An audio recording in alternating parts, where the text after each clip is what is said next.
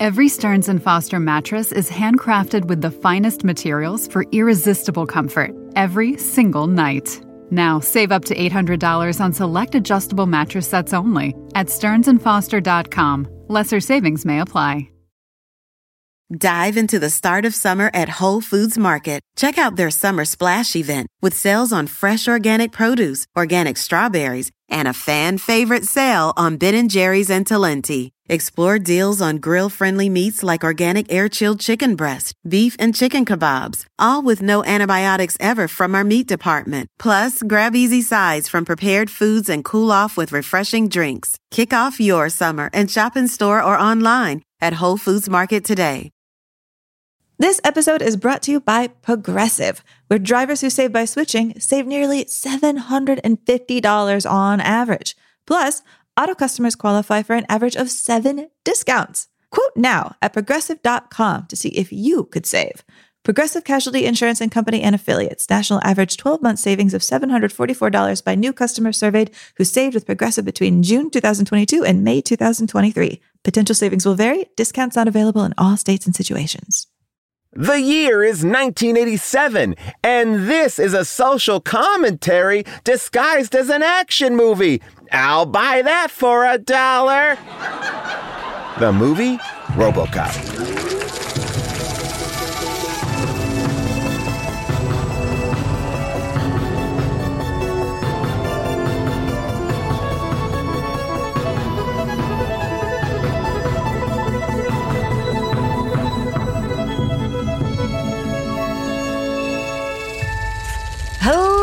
Everyone and welcome to Unspooled. Unspooled. I am Amy Nicholson. And I am Paul Scheer, and this is the show where we are trying to find the best films ever made, and when we get a hundred of them, we are sending them into outer space. We're right now in the middle of our hero series where we are trying to figure out what makes a good hero. We've met bears, we've met aliens, we've met vampires, and this week we're talking about someone who is part man, part machine, and all cop. That's right, we are talking about RoboCop. But before we get into that, I just want to take a moment to talk a little bit about James Caan, who passed away last week. Uh, Amy, James Caan obviously has been in so many giant movies, classic films, films that we've done here on this show. Do you have a favorite James Caan film? You know, what's funny is the movie that is, of course, on my mind. Uh, about James Caan's passing is one that we covered here on the show, uh, Brian's Song. Do you remember that one? I From do, last summer, yeah. Where he played uh, a real life, he played the story of a real life football player who died of cancer. And it is like a, I think that is such an underrated film. That was one of my favorite movies that we discovered together because I had never seen that film before, about like friendship and death and sports and athleticism.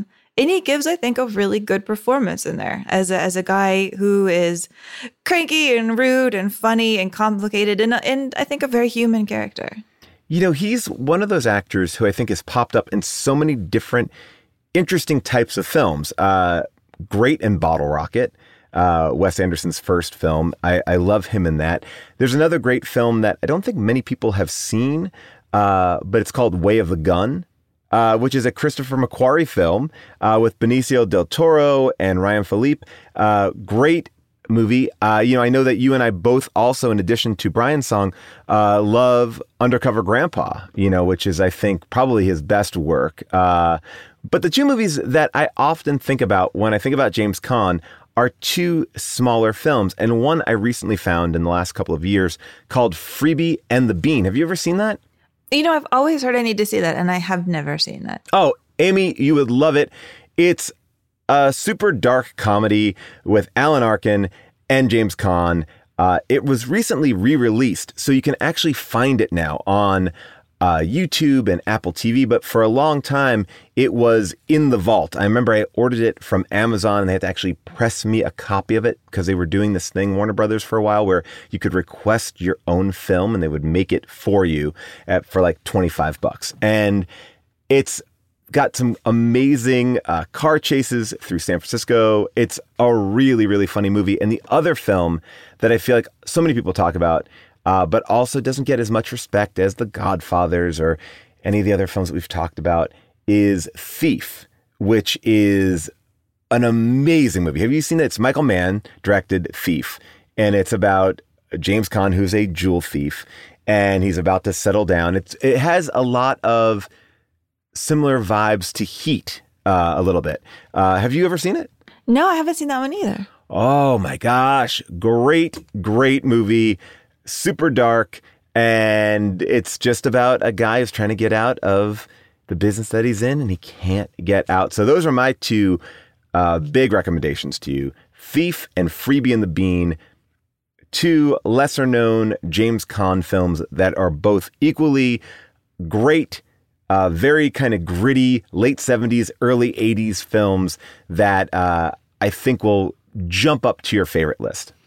I love it. And, you know, while we're listing off ones of his that we like, I also want to say that I rewatched Misery in the last year. Oh, my God. I forgot and all about that.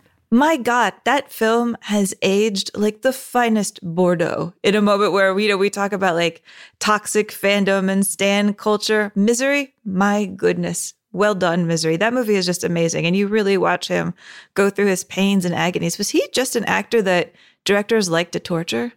I think that he was incredibly vulnerable, but also had this ability to be incredibly tough. Like you could believe that he could just beat the shit out of you, but he also was someone who could get hurt. I don't know where that line is, but, you know, he was very scary as Sonny in The Godfather, but also probably the most relatable and friendly one of the brothers in that film. I mean, well, we do know from what his wife says in that wedding scene that he's got the biggest cannoli. Oh, Amy, that image. Although I kind of like James Caan with a cannoli penis. Uh, you know what? I mean, cannoli penis aside, I, mean, I think we can agree that he was a man who played complicated characters on screen, lived a complicated life off screen. Absolutely. You know, he left a mark. He left a big mark. He left a big mark. I have cursed his name a few times in the present years, but I have never cursed his performances. They are wonderful. Oh, I love that. And you know what? Talking about performances, I think the one thing we could all agree on from last week's episode was that people love Wesley Snipes, but don't think that Blade belongs on the spaceship of one hundred best films. And it's really interesting because the response to this film, unlike other films, is... this is one of my favorites, but it's not a good movie. And I think that you and I came to a similar conclusion. Like, it is a lot of fun.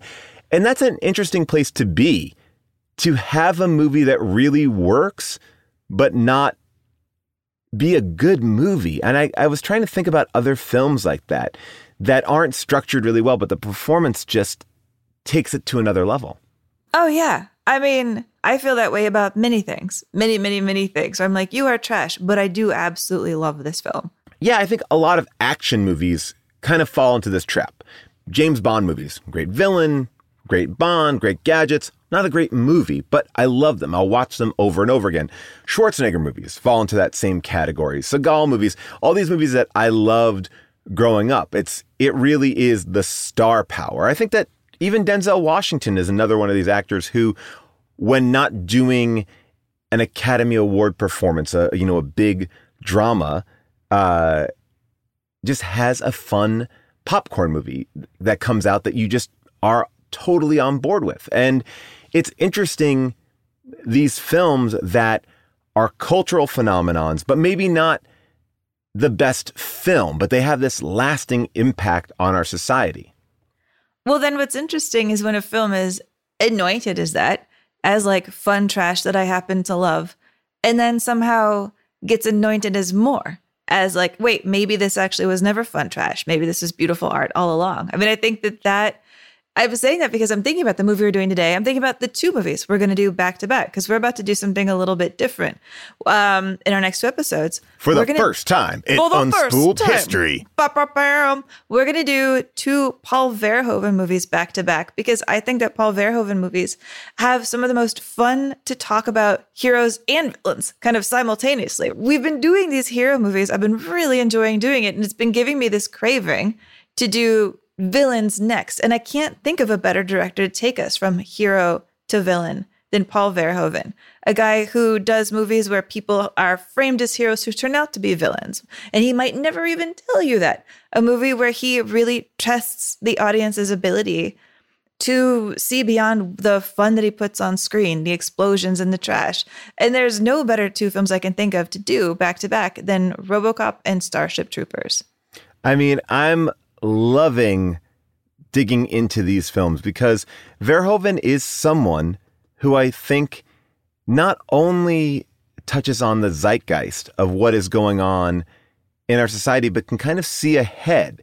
You know, both of these movies, and, and watching RoboCop for the first time, I was blown away about how relevant it felt. But I think he also has done this multiple times where he's made these movies that are movies that you want to talk about, you know, whether it is Basic Instinct or Showgirls or Total Recall. There's something that you want to take away from each of these films, something that gets you in a in a visceral way. I, I'm actually really excited because there's been a lot of talk about him doing the next Conan movie. Uh, we talked about Conan on the show here, and he's been attached to The Legend of Conan. Uh, and to see the two of them attack that franchise now, wow. I think would be kind of amazing. I mean, I feel like the only safe bet you could make is that there will be something going on underneath Conan's muscles, maybe, because that's how he works. That is how he works. It truly is. Uh, all right, so without any further ado, Amy. Dead or alive, let's unspool it. The year is nineteen eighty-seven. The Simpsons first appear in a short clip on The Tracey Ullman Show. Reagan insists that Mister Gorbachev tear down that wall. Aretha Franklin is inducted into the Rock and Roll Hall of Fame. Prozac makes its debut in the U S, and the hot films of the year are Raising Arizona, The Princess Bride, Fatal Attraction, and today's film, RoboCop. Amy, who's in it? What's it about? And what was on the radio? RoboCop. It is written by Edward Neumeier and Michael Miner, and it is the American film debut by Dutch director Paul Verhoeven. RoboCop is the story of the city of Detroit in a not-so-far-off America where corporations control everything, including the police force. But instead of crime going down, crime seems to be doing better than ever. So to protect their big boss's dreams of building Delta City, a clean and quiet safe harbor for the rich, two corporate suits face off over who can build the better robot cop. Will it be Dick Jones, played by Ronnie Cox, who is all up on making this egg-shaped, cowboy-legged robot monster called the E D two oh nine? Or, when that misfires, will his younger rival Bob Morton take over? Bob Morton, played by Miguel Ferrara, who seizes this chance to build a prototype robot from the body of a dead human policeman named Alex Murphy. Alex Murphy is, of course, the legendary Peter Weller, but there is something in RoboCop's wiring that remembers the faces of the goon squad who killed him, headed, of course, by Kurtwood Smith as the sneering, gum-chewing, blood-spitting Clarence Boddicker. Take a listen. We get the best of both worlds, the fastest reflexes modern technology has to offer, onboard computer-assisted memory, and a lifetime of on-the-street law enforcement programming. It is my great pleasure to present to you RoboCop.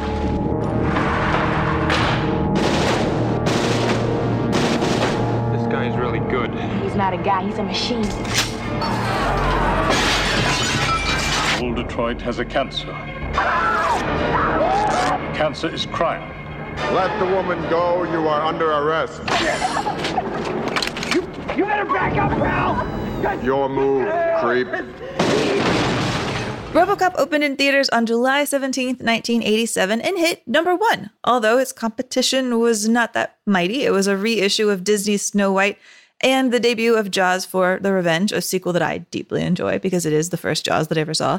Uh, RoboCop surprised audiences and critics who both liked it a lot. Although with satire that I would call as slippery as Verhoeven's, you really have to wonder if everybody who liked the film thought they were watching the exact same film. Were they watching the shoot-'em-up action film, or were they watching the bleak tragicomedy about corporate profiteering? Uh, over the years, RoboCop has gone on to both lower in the audience's estimation through its various sequels and cartoon spinoffs and T V shows, and raise in esteem, as the original film seems to be more and more timely every year.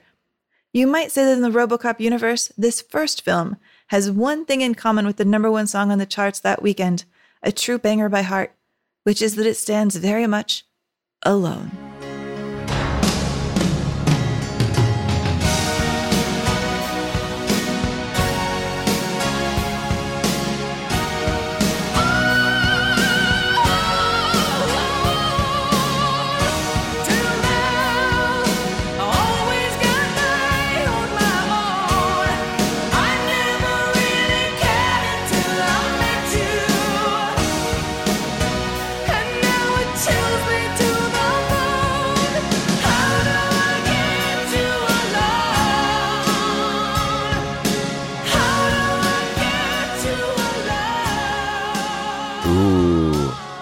Man, if I could sing that song at karaoke, I would I would die and become a RoboCop. All I Wait, want to do is be able to sing you? that song. Because I'm a terrible singer. Oh, come on. Oh, you could no. just do what everybody else does. Pick your one song, get really good at it. I know a guy who hired a singing coach to get his one karaoke song ready to go. So whenever there was karaoke, he would knock it out of the park. And I think you should do the same thing. Actually, don't do it. I'll get that for you as a birthday gift. Uh, it's going to take a long time, a very right. long time. I'm, I'm ready very for it. Down. All right.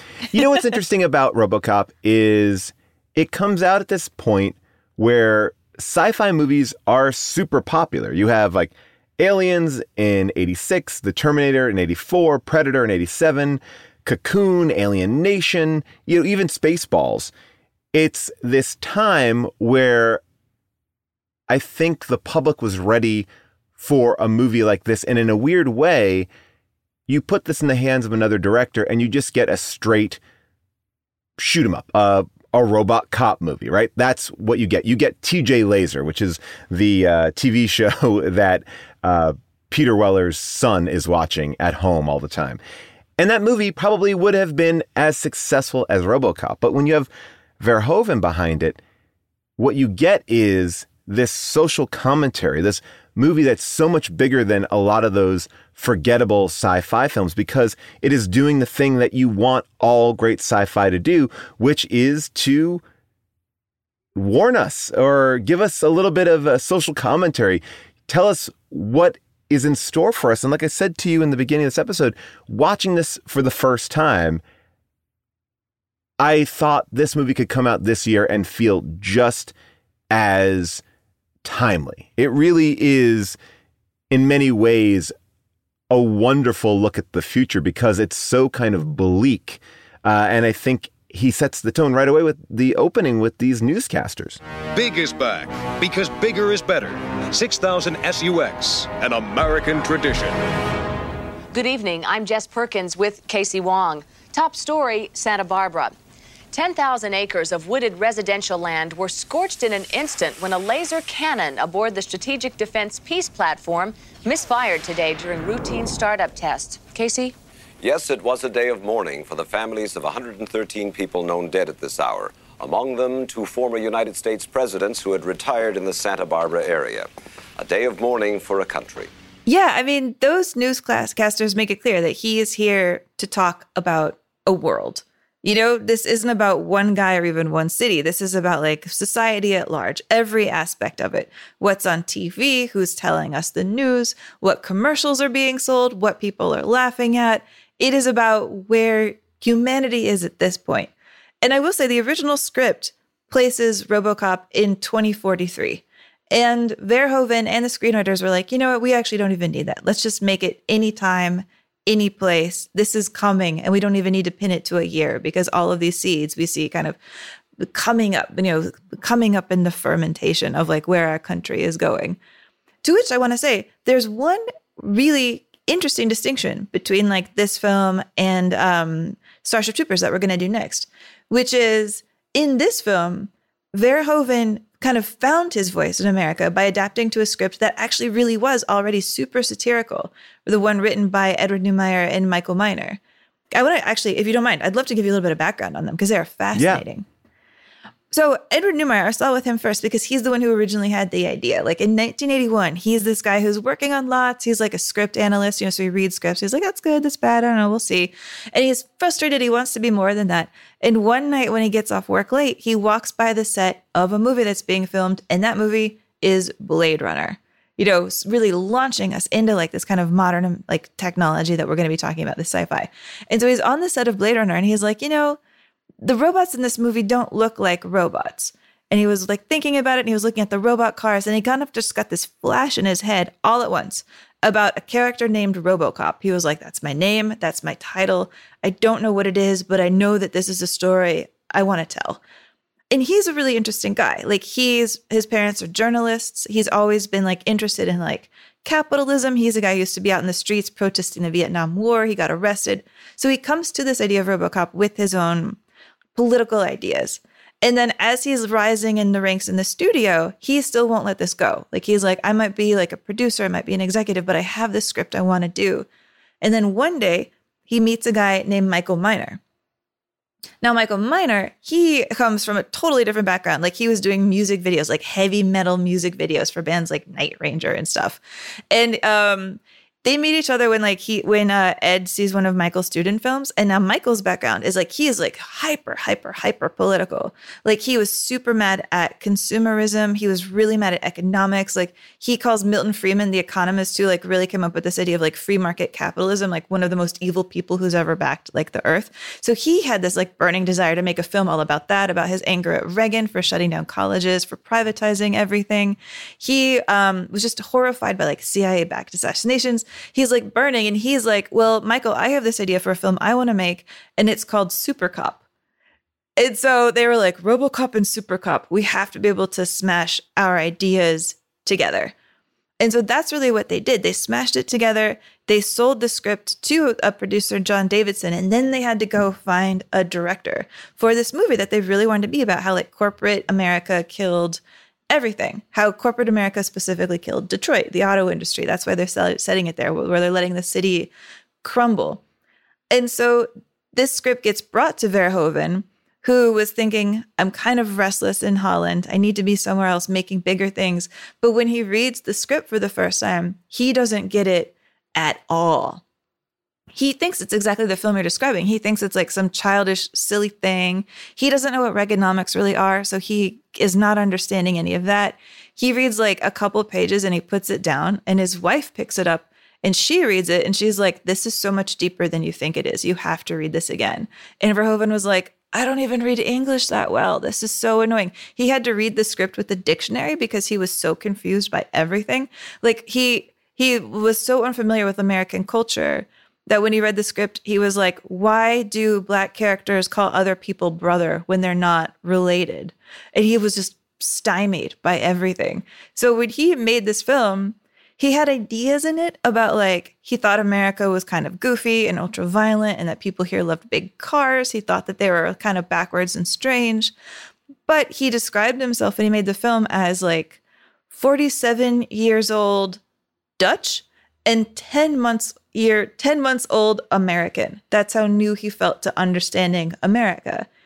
So in a way, it's like this great mashup of people who had a lot to say about America and a director who was curious but knew he didn't know anything.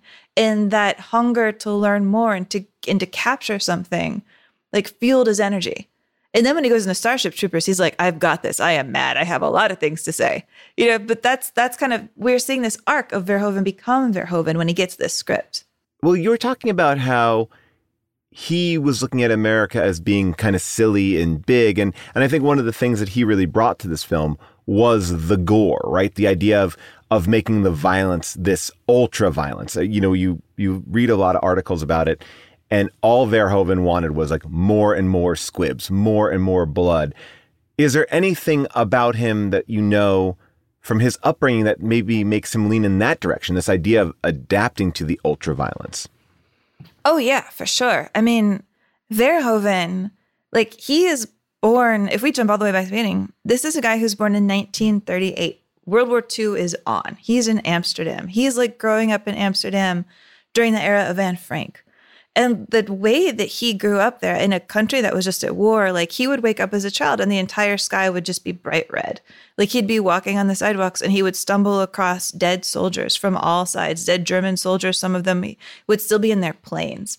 And he said the only way he could grapple with it is he started to think that it was like, he said, quote, it was like watching the cinema, because there was just so much violence around him all the time. And he was, you know, beaten up. A lot, like when he was six years old, um, some Dutch Nazi sympathizers, you know, kind of proud boys of, of Holland, they like threw him against a wall. They pointed a gun at him. They started laughing at this gun. And like, I think you see that in this movie, because what happens throughout it is like people whip out guns, people are getting hurt. And what you hear, that what he makes a point of putting in is like laughter, that there's violence happening in this universe to people, and they're just cackling. I mean, I think one of the best examples of it is like when Murphy gets murdered here. Murphy's like being shot to pieces, you know, hands falling off, legs falling off, arms. And all of the guys who are watching this bloodshed are cracking up like it's the funniest joke they've ever heard. You probably don't think I'm a very nice guy, do you? Buddy, I think you're slime. See, I got this problem. Cops don't like me, so I don't like cops. Well,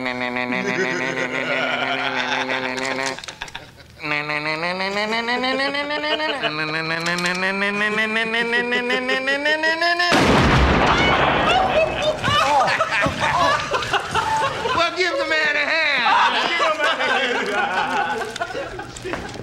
He's all yours.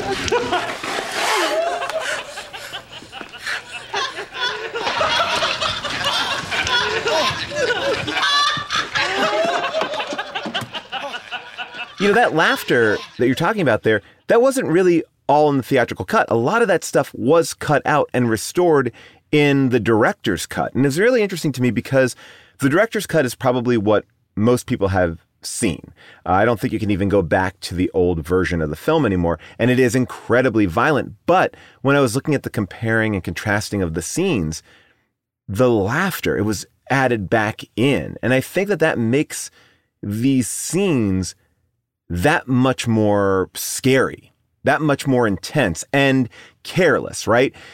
There is something incredibly maniacal about that. I think back to when we were talking about The Clockwork Orange, that idea of enjoying the violence is something that is, I think as a viewer, more upsetting than any violence that you're seeing on screen because they have no care, right? It's done in this way where it is joyful. And you see that throughout the entire movie with these villains, whether it's blowing up buildings or shooting, you know, Murphy's hand and arm off, you know, watching him, you know, wiggle and die. Like, they love it. These are people that are having fun. Even in the RoboCop documentary, RoboDoc, which is great, where they've interviewed everybody who has been involved in all three of the original films, this idea that this gang that we see in the film, they love what they do. Like, they like creating chaos. And you get that from the moment that you see them. I love that comparison you just made to Clockwork Orange. I think that's absolutely dead on. I love that. Yeah, you're like, these are people who have been raised without like a moral conscience, without a moral soul. You know, they are just, they, like the sense of humor of this society seems to be like completely broken. I mean, everybody even who is threatened is weaker in this movie, whether it's the uh, college student who's working at the gas station or the woman who is not, I'm not going to say she's old, but she's not young, who works at the convenience store. Like, they are constantly picking on weaker people who are defenseless and enjoying it. No one ever steps to them, right? So even seeing that, like, these are all choices. Every character is a bully, a straight up bully. And so when you see the entrance of RoboCop, it's a little bit of a relief because finally someone can take on these monsters.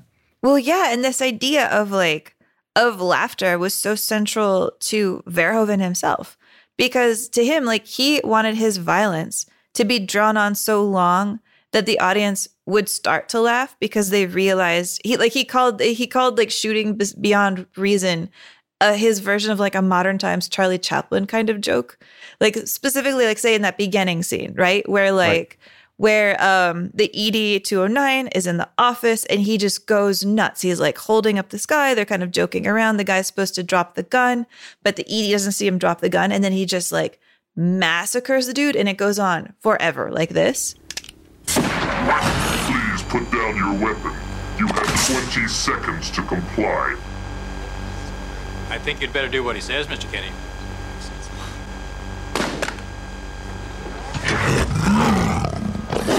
now have fifteen seconds to comply.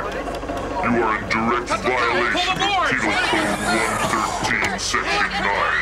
You now have five seconds to comply. Four, three, two, one.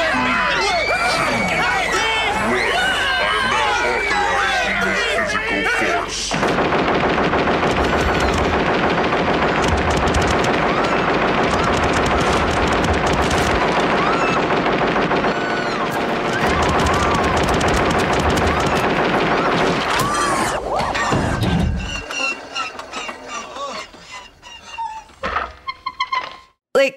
to Verhoeven, the length of that was so important because, like, if he shoots him a couple times, you're like, whoa, that's shocking and kind of disturbing. But if you keep shooting him, it transcends the shock value and it transcends, like, the horror or even the kind of, like, fist bump. Whoa, that was cool. You see that guy get it? That was funny. It transcends it and it just becomes, like, surreal and absurdist and what is happening. And you start to just, like, question what is going on in this film. And it's the kind of thing that that cracks it open to help you see the satire. And so in the M P A A... cut that laughter, cut cut the shooting down. He was like, you're killing the joke of it. And in a way, you're making a darker, worse, more grim and morbid film. He's like, you're actually well, yeah. making the violence worse by keeping it short.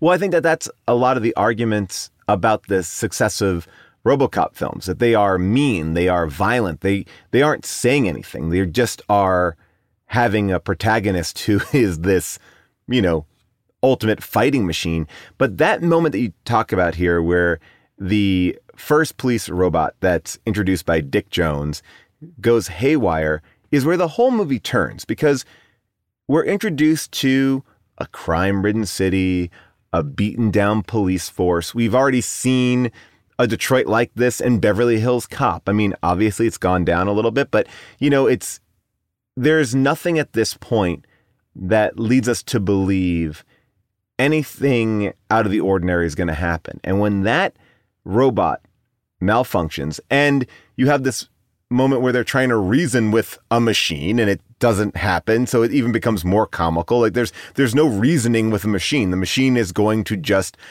do what it is told or programmed to do. And that sequence, once you see that and you see people at the table, some people are like, oh my God, oh, oh my God, that, that person's dead. Yeah. And then the other the people C E O, are like pushing him, like, get away from me. Yeah. And then you see the C E O just like, all right, well, that didn't go well. We need to do something a little bit different. Like, so unfazed. That's where the movie takes this turn. You're like, oh, you start to lean in. I do think the beauty of this movie is that if you aren't paying attention, you're missing some of the jokes because it's not calling it out, right? It's all yeah. very subtle. All the jokes are subtle. Like RoboCop whether it is, does not do one-liners. Like no, no. Uh-uh. I mean, like to me, the the jokes are very simple. Like the peace cannon killing two presidents who, you know, uh, were in their, you know, in their uh, homes in Santa Barbara, or the fact that when this woman who is almost raped by these two men in the middle of the street, she runs to RoboCop to embrace him and say, like, oh my God, thank you, you saved me. And he's like, you've been in a trauma. I will call a rape crisis hotline for you. Like, so cold, so matter of fact. Like, to me, those are all the jokes. And it's actually, I wonder in a way.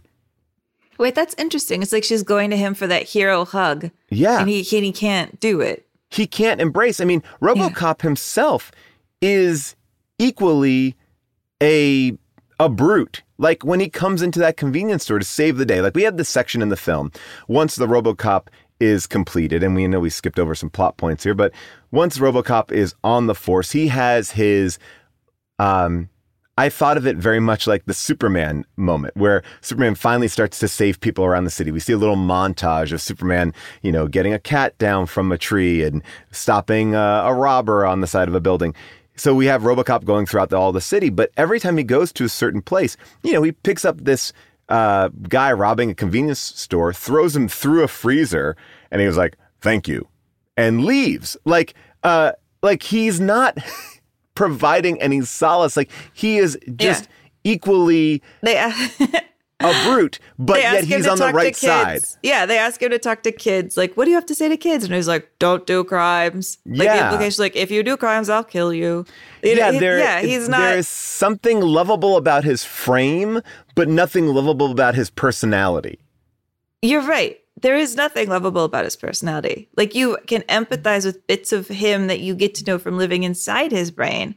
But if you're a person on the street of Detroit, he's like, he does good things, but you don't love him. I didn't think of that parallel between, like, in Superman, you have him saving the cat from the tree. And then you realize, like, when the little girl whose cat he saves goes inside and tells her mom, like, Superman just saved my cat. Her mom is like, you're a liar, and beats up this girl. And so it sours that hopeful note. Right. Here, I guess there is a bit of that. Like, I am a girl who's just been traumatized. I have nobody to turn to. I'm very alone in this street. And this guy's like, you have suffered an emotional shock. I will notify a rape crisis center. Goodbye. Like, that's it. Yeah. He doesn't I, even say goodbye. He just walks away. And yet this is the better version of the E D two oh nine, who has no personality. I mean, RoboCop has a face, and maybe that makes him more personable, but he is equally as violent as the two oh nine. Now, I think the two oh nine has some problems. I mean, clearly uh, it malfunctions. Yeah, you know, there's actually an interesting reason why it malfunctions. Um, that's not clear at all from from what you see on screen.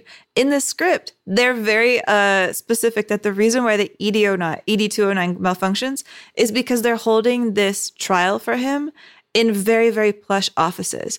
And the carpet of the office floor is so thick for these rich guys that when one businessman drops his gun, the robot doesn't hear the gun drop because it's expecting to hear a louder clang.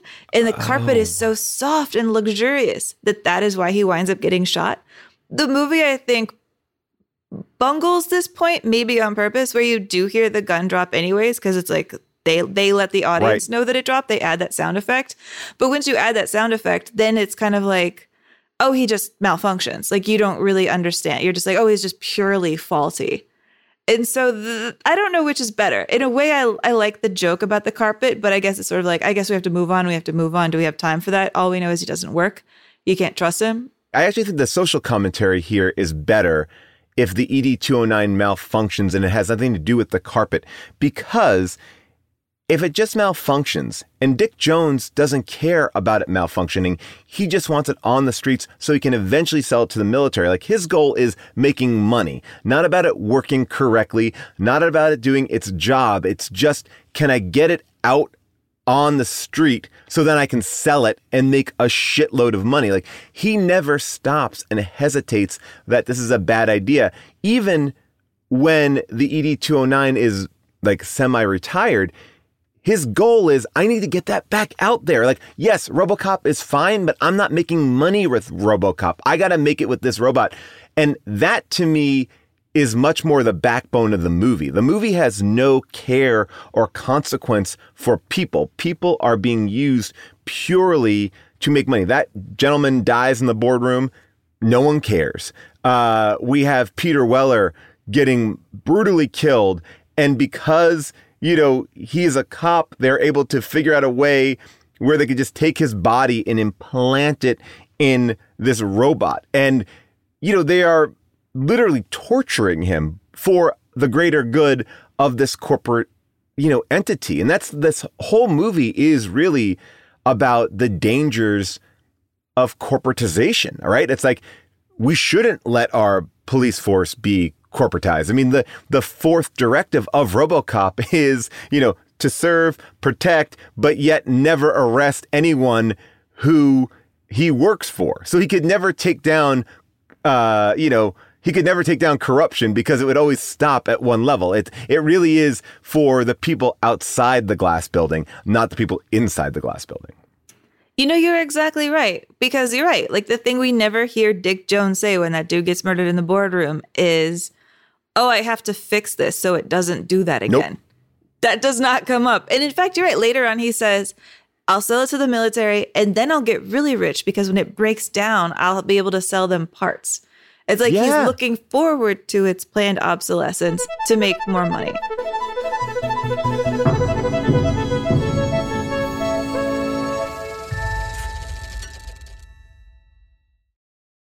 Dive into the start of summer at Whole Foods Market. Check out their summer splash event with sales on fresh organic produce, organic strawberries, and a fan favorite sale on Ben and Jerry's and Talenti. Explore deals on grill-friendly meats like organic air-chilled chicken breast, beef and chicken kebabs, all with no antibiotics ever from our meat department. Plus, grab easy sides from prepared foods and cool off with refreshing drinks. Kick off your summer and shop in store or online at Whole Foods Market today. I'm Katie Rich. I'm one of the hosts of Vanity Fair's Little Gold Men podcast. Every week, we cover the ups and downs of the Oscar race, from Barbenheimer to the Golden Globes controversy and much more. We also have weekly interviews with some of the year's biggest contenders, like Emma Stone, Paul Giamatti, and America Ferrera. Whether you're a Hollywood insider or just want to win your office's Oscar pool, listen to Little Gold Men, available on Apple Podcasts or wherever you're listening now.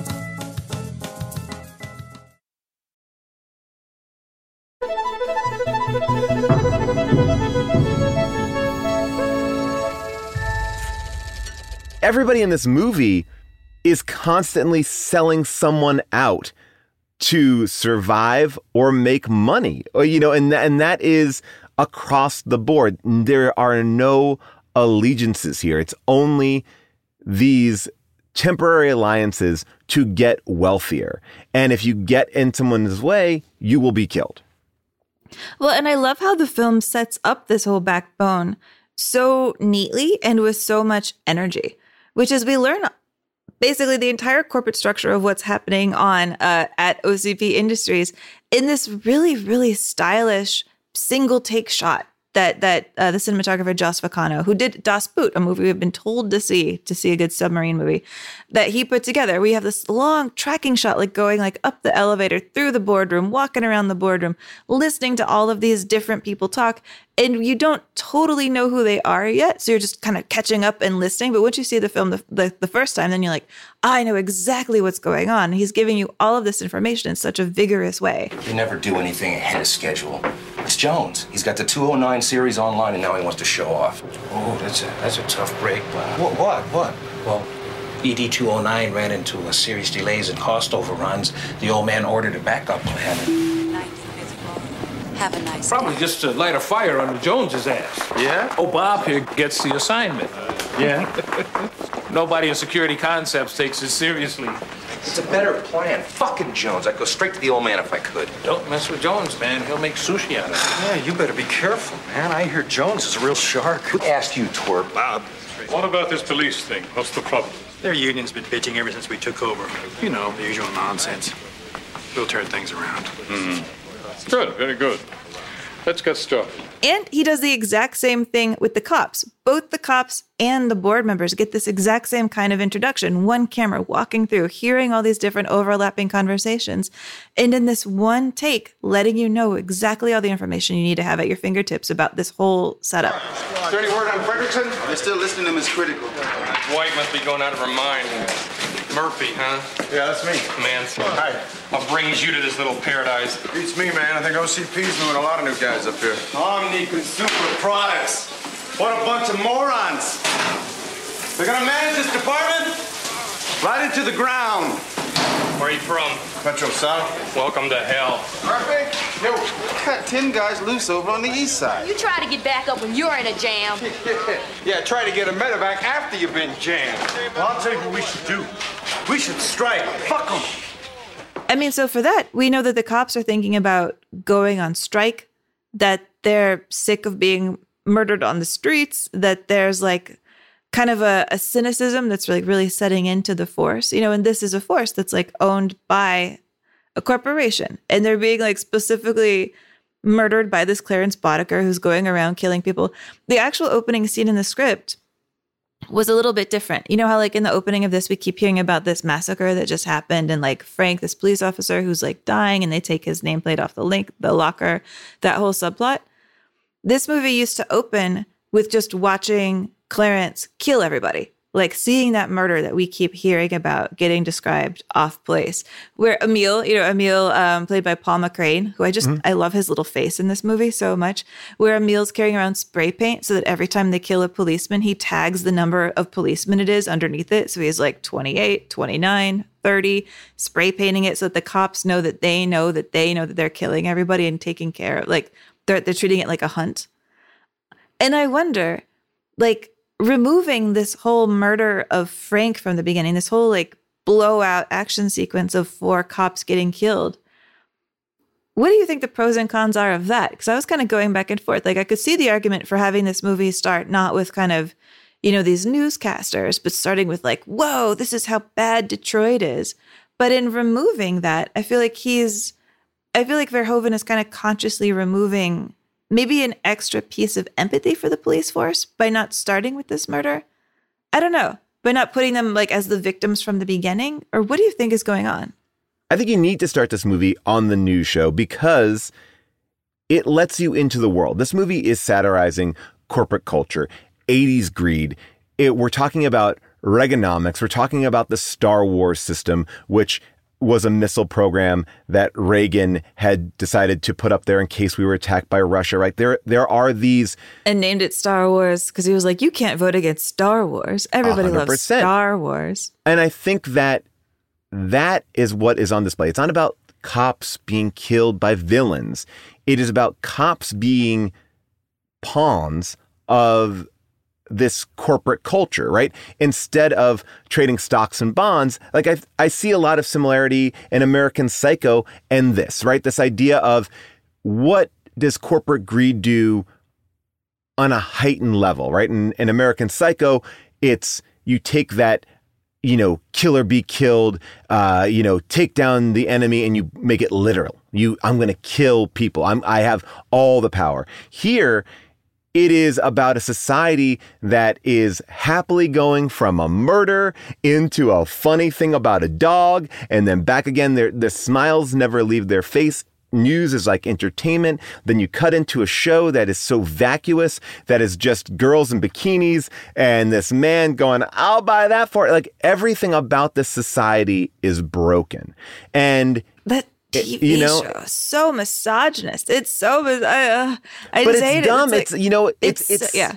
We've seen it. We've seen it so many times. It's society that gets so caught up in the dumbest shit. Like whether it's like in the Lego Movie, like where are my pants, right? You know, and yeah. then you see it in Idiocracy. Like I think in a way, if we step back from our television and looked at what we actually are watching, we watch shows like Wipeout, where people are just running across a field getting like hit with giant rubber balls. You know, it's like, like that is a yeah. part of our culture. Like those, you know, Jackass, I love Jackass, but if you were to just take a step back and examine us, that's oh, probably no, what it sure. looks like to oh, Paul sure. Verhoeven. Yeah, for sure. But at least like, at least the, at least the dumb show in Idiocracy is like what, ow, my balls, where it's like, people getting hurt. This one is just like some creep being mean to ladies who are just being nice to him over and over again. You made me a cake. I'm smushed it in your boobs. You give me a girl. How about a threesome? And, and they're just like so happy about it. Oh, although I did shiver at that line uh, right here in this clip. Happy birthday, babe.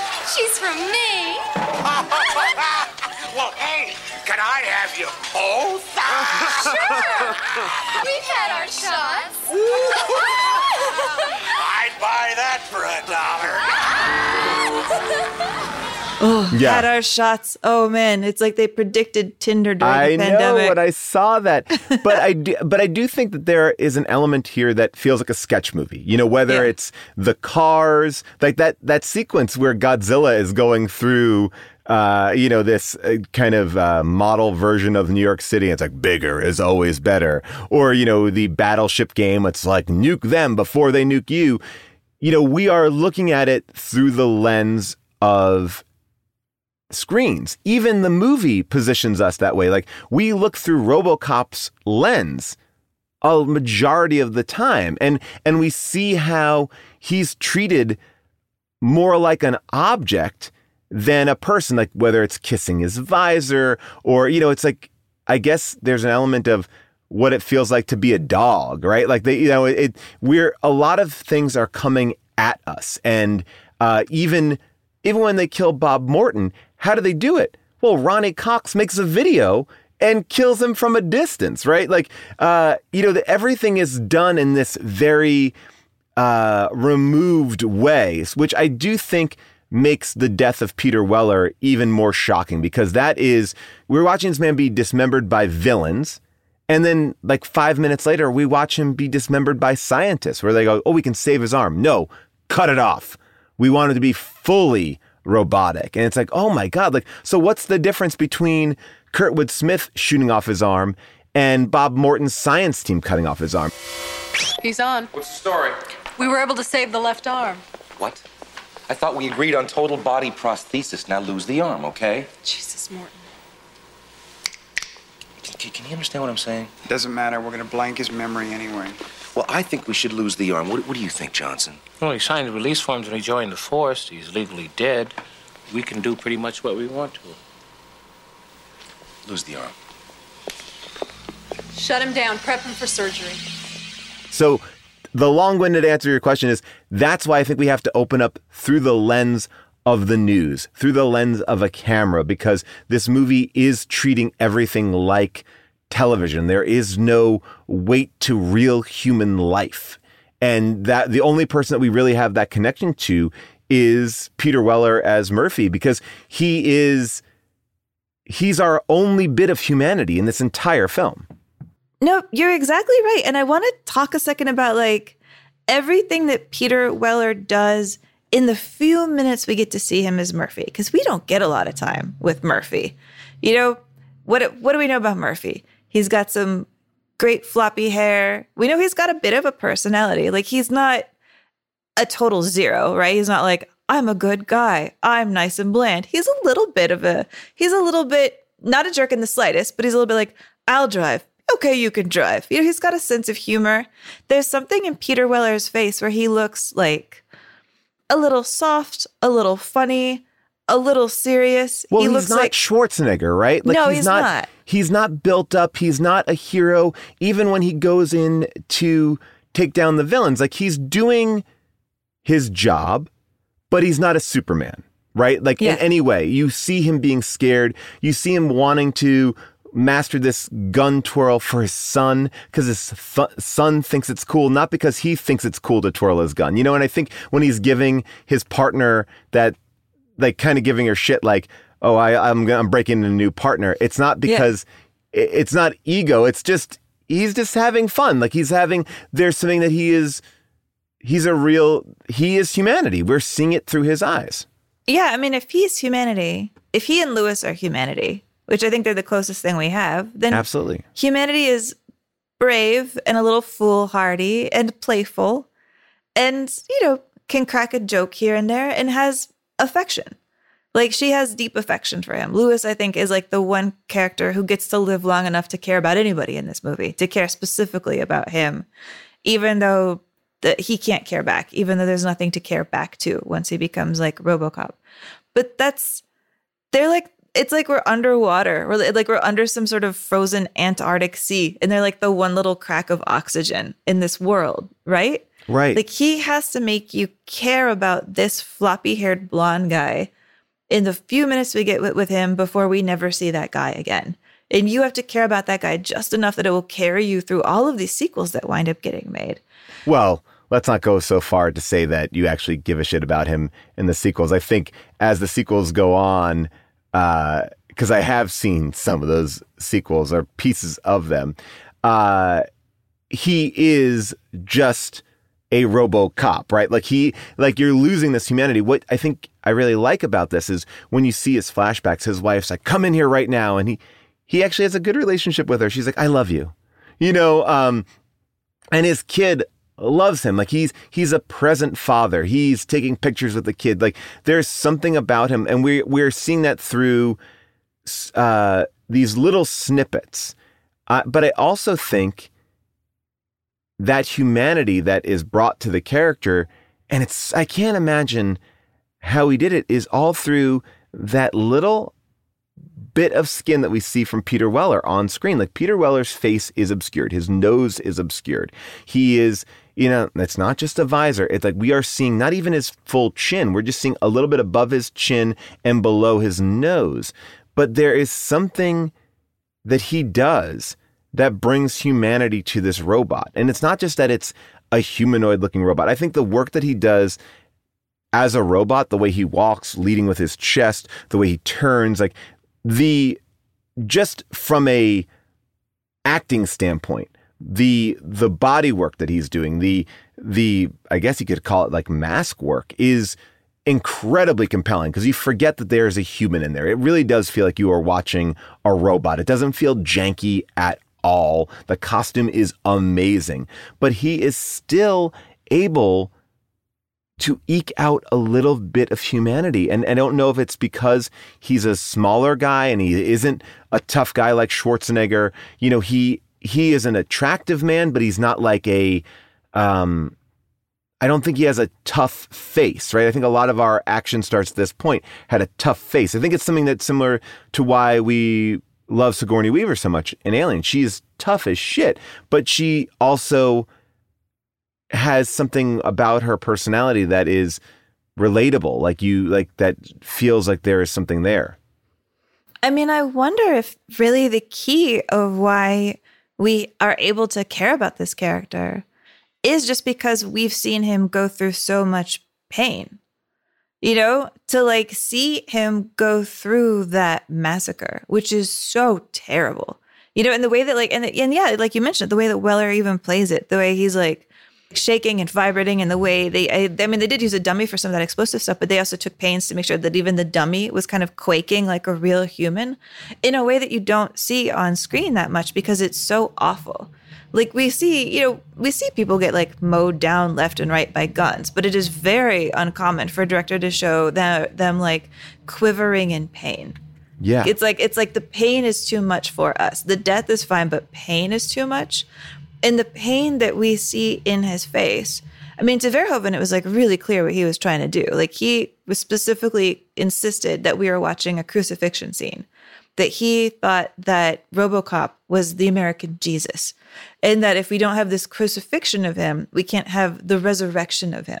Mm. And he really believed in this idea that like RoboCop could is is the kind of resurrection hero that Americans want. Like if you notice in the end when he's having that showdown with Clarence, and they're in kind of, you know, the the construction era area, he is walking on a puddle, but the way that Verhoeven shoots him, he puts something under the puddle to make it look like RoboCop is walking on water. It's this little touch of like, this is Jesus. Look at this miracle that he's doing. And he very much deliberately is trying to make the point that in America, he believes that, you know, that there's a streak of devout here that believes in the tenets of Jesus and believes in a hero and believes in somebody good and benevolent, but they also believe in a Jesus who like, when shit really hits the fan, Jesus is probably willing to kill to like agree with them. And he wanted to make that point too with RoboCop. He's like, Jesus will maybe save Clarence's life and not kill him and try to arrest him. But if he really has to kill him, this is the sort of leader that I think people worship in this country. He's like, all right, all right, I didn't want to kill you, but now I do have to blow your head off. I'm sick of this.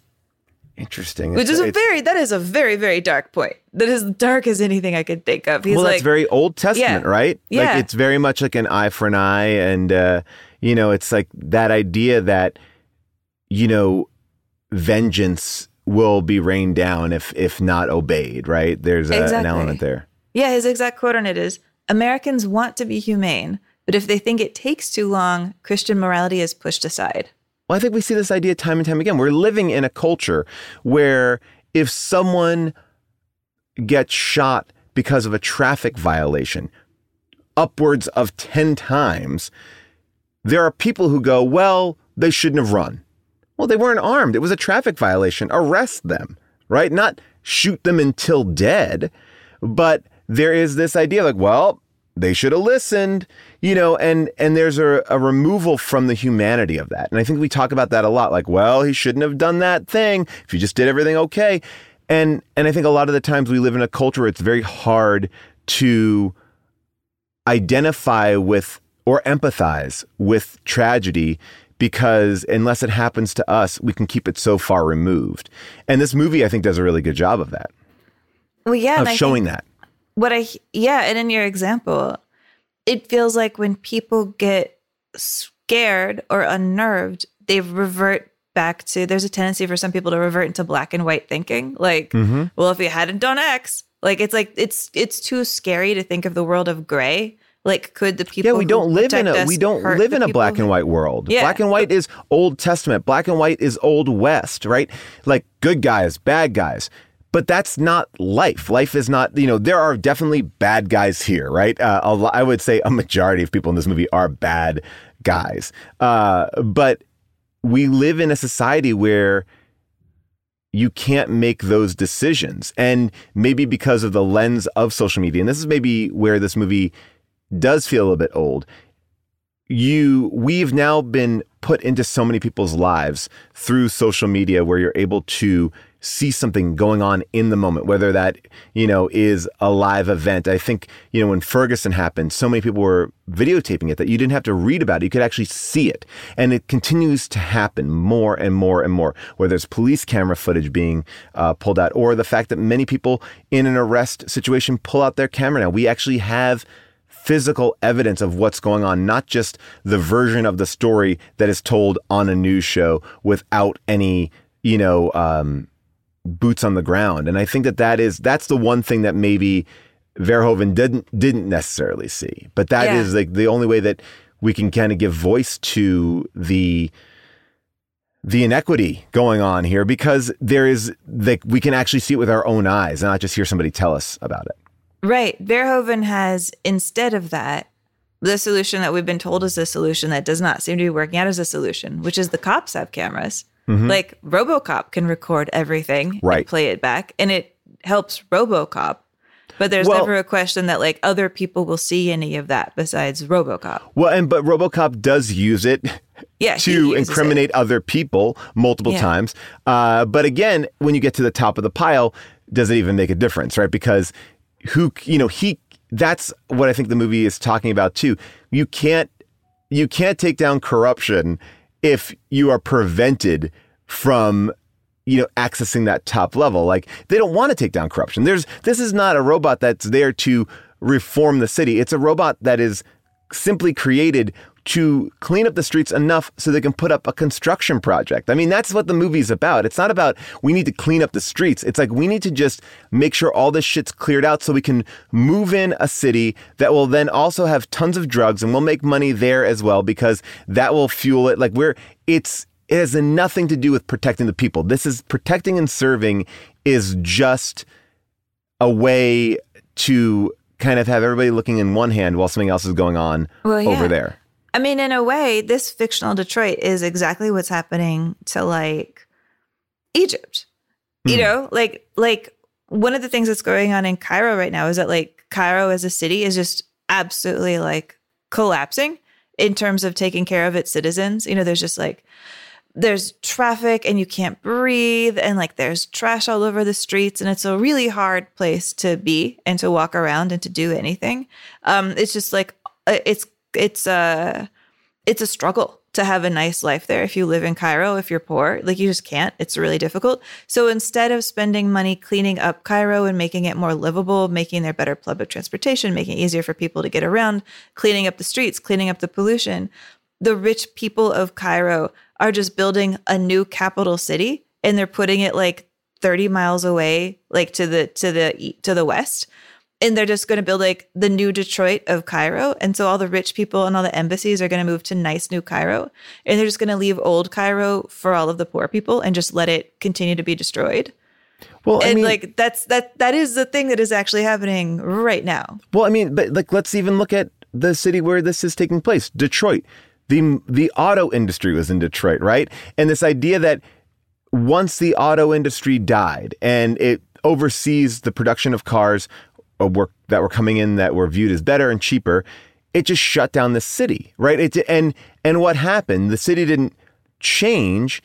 People just got the hell out, and it kind of collapsed. And Detroit, you know, notoriously has been auctioned up for use. Just come here and blow shit up. Like, we don't care. Like, blow up our buildings. Like, you know, whether it's Transformers or that new Red Dawn movie, which is now an old Red Dawn movie, but the the remake of Red Dawn, like, Detroit, like, they didn't know what to do, but, like, corporate culture came in, destroyed the industry, and everyone got out. And this is what you see time and time again. Like, this idea of, you know, use it up and move on. And And that, to me, is something that's always going on here in our own in our own country, uh, time and time again.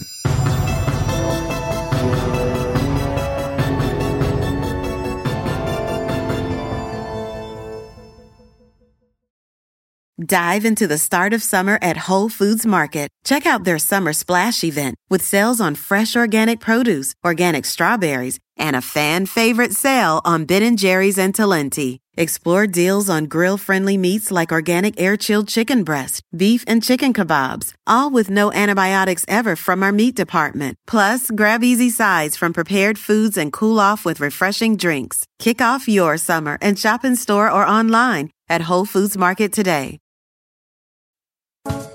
I'm Katie Rich. I'm one of the hosts of Vanity Fair's Little Gold Men podcast.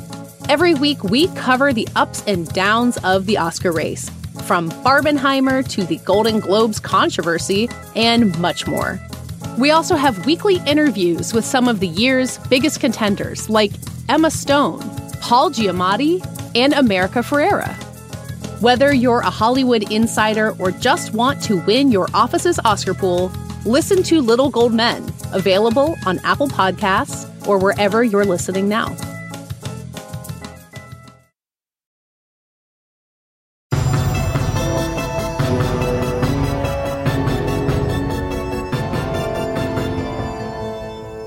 I know we're talking about a lot of big themes about why this movie worked, but I do want to go back to Peter Weller just for a second, just to give him a little bit more shine, because this performance, we almost didn't get this performance. We almost didn't get Peter Weller in this movie, regardless of the other actors that auditioned or were considered.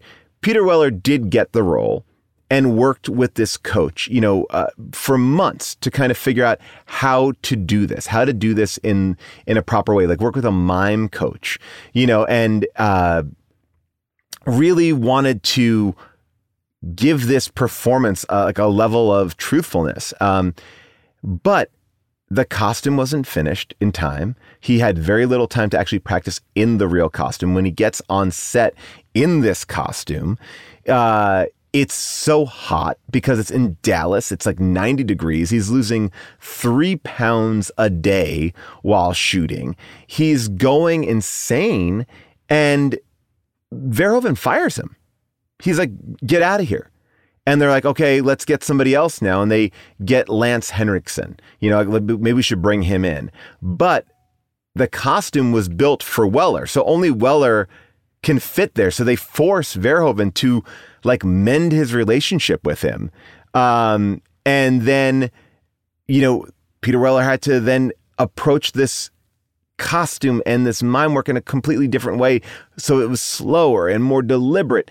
And he is now, again, trapped in this costume. He's taking prescription medication to cope with this insomnia.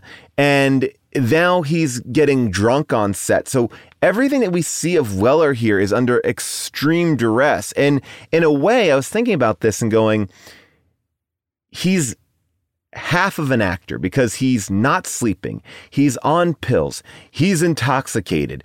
Kind of like this version of himself. I think about Get Out. Like, there's a small version of Peter Weller, the actor, behind the eyes, but what is in front of the camera is the just the body of him. And I wonder if in that helped him kind of create this performance that was hollow yet had something there. Like, you could still see him there, but he was a a a, a more hollowed version of himself. I wonder. I mean, I, I do know that he went into it really, really deeply. Like, if Verhoeven on set uh, wanted to say, like, action Peter or action Murphy, like, Weller would not respond. Like, Weller would only respond if he was called Robo. Robo was the only thing that he would respond to on set. He was like, whoa, I am a robot. And, like, it's, it, the, the behind-the-scenes stories of this movie basically do seem to boil down to like a lot of people screaming at each other. Like this, the screenwriters were of course very serious about this. They had a real passion that they had in mind. I think Ed Neumeier was the one who did like most of the yelling on set, or at least was there and was most like, it has to be this way. It has to be this way. It has to be this way. Um, it, that Weller of course was like under so much duress, so stressed. It was like one hundred fifteen in his suit. I mean, it's crazy like that. And you know, and he's just like, miserable. All of the work that he's doing is now like, by the way, this going suit, awry. Just so you know, is like foam latex. It also has like polyurethane, so it's very rigid in some spaces. It's got a fiberglass helmet. His nose is completely covered. He's got, you know, sections with aluminum and ball bearings. And, you know, there's like an internal harness of hooks, you know, so he can move a little bit quicker. You know, they're like... And even in the part where you think he'd be happier because his helmet's off and you yeah. can see at least his like flayed scalp. Like that was four and a half hours of makeup to like hook him into that flayed scalp device every day. Ugh. Even though Verhoeven and Weller fought though about the suit, Verhoeven once said that one of his favorite things about showing up on set was sometimes he would get there and Weller would be already mostly in costume and sort of grumpy and sad. And he would have found a corner to hide in on set and he'd be leaning against the wall playing the trumpet dressed as RoboCop. Oh, I wish there was footage of that. I mean, the costume itself... You know, they people said, "Oh, it's only twenty-five pounds." Other people are like, "It's eighty pounds." You know, that that uh, that gun even that he has to to carry, like everything about it is cumbersome and yeah. and it's big, right? And it's loud. And I think that in a weird way, you talking about people arguing on set and yelling on set kind of infects the movie because the performances here are big. I mean, everyone is. Just it it feels like, and I talked about this earlier, like commedia dell'arte. Like it's like it's mask work. It's like Peter Weller's behind a mask. Who is he behind the mask? And every character are these heightened comical characters. I, I would say, with the exception of Ronnie Cox and Nancy Allen, and maybe even the uh, the chief of police, like everyone else is big. Like is big, and it, and I think there's this energy that Verhoeven is bringing too, where it's like, let's throw away the script, improvise here. And they're improvising these scenes. So you get this like insane scene with like Kurtwood Smith and the secretary outside of Dick Jones's office, who happens to be his wife, where he's like, "Oh, hope you can fit me in," you know, spitting on the desk, putting gum on the, like, so everyone, it feels to me like a cast of people that are, you know, improvising, but just kind of pushing it. And, and I think that Verhoeven is like, yeah, yeah, more of that, more of that. And like, and so you get this energy that the movie feels not grounded. And I think that that also makes it work. And I think the success of films ground the action and make it meaner and make it darker and make it not as fun. Like, I think a satire has to be big or it's depressing. And yeah. that's, and I think that like maybe this energy from him behind the scenes and everyone in front of the camera, like it's bringing this, it's not even machismo, but it's like, it is just this trying to top, like, how do you play against uh, an eighty pound robot? Like, how do you do a scene against them? Well, I'm going to try to outact you. And, and, and it, I think it becomes, I think that that's why this movie really, really does work. But it is a lot of weird pieces, which I don't even know how well thought out it was, if it was well, just an yeah. accident. Yeah. I mean, because in what other universe would your bad guy be named Clarence, right? Mm. Clarence. I mean, like, what a contrast to having a RoboCop. Your villain is named Clarence. Your villain is, like, skinny and small. Your villain is, like, acting like he's coked up out of his mind. I think there's a lot of drug use that didn't quite make it on, on screen, all of it. But, like, you know, Kurtwood Smith is having a blast with this. Like, can I split blood, blood, please? Will you let me split spit some blood? I would love to do that. And his energy is, I love it, what you're saying. He's so different to RoboCop. He's so different to everything else. You know, you it's like electric, the way that he approaches this film. And yeah, like Nancy Allen, I think, is giving like a credible, serious performance, you know, and I'm really charming. I mean, I love Nancy Allen. Mm-hmm. Like, you know, she's she's in Carrie, she's in Blowout, you know, she's uh, Brian De Palma's ex-wife. Um, she's also the daughter of a New York cop. So like she knew everything about what it was like to be in a cop family. And she said what she gave to this role is like she grew up knowing that to her dad, police was first, family was second, and that his partner was the most important person in his life. So she was like, I know that that is what I'm going to bring to this character, that who your partner is, is the central person in your life. And so I, I love how she grounds that character because I think you need that from her. But everybody yeah. else, all the all the bad guys, they're just nuts. And they're all so different. And you can't picture any of the bad guys even getting along or being friends. Like, really? Like, like Leon is not inviting Emil to go hang out with him at the club. You know, like right. Steve Min is not hanging out with Leon at the club. They seem like they all kind of do their thing when they're not on the clock. They all do their own mischievous bad guy deeds. Although like nobody is as cool as Leon hanging out at like another great retro club. Thank you, Blade. I'm glad we have two like cheeky music retro clubs right in a row. Actually, I'll literally play a clip from that. This is when Leon is getting beaten up, and all of the people in the dance club, who are not evil bad guys, you know, in the scale of everybody else, are watching a dude get beaten up in front of them by a robot cop, and they are also completely not caring. Go ahead, beat this guy up. We're just going to keep dancing. Where is Clarence Boddicker? Ah!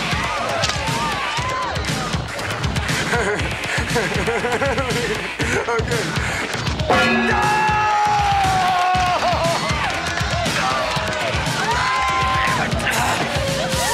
Let's talk.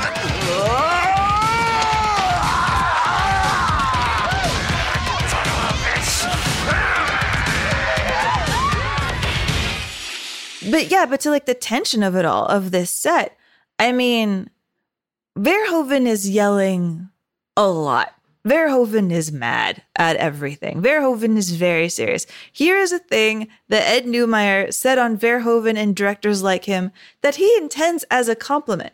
He says, directors like Verhoeven, quote, once they decide they need to do something, they never let it go. And I mean, they never let it go. And if you get between them and the last three shots they need, they'll fucking kill you. They will. And they will kill all your children and your family, and they will burn down your house.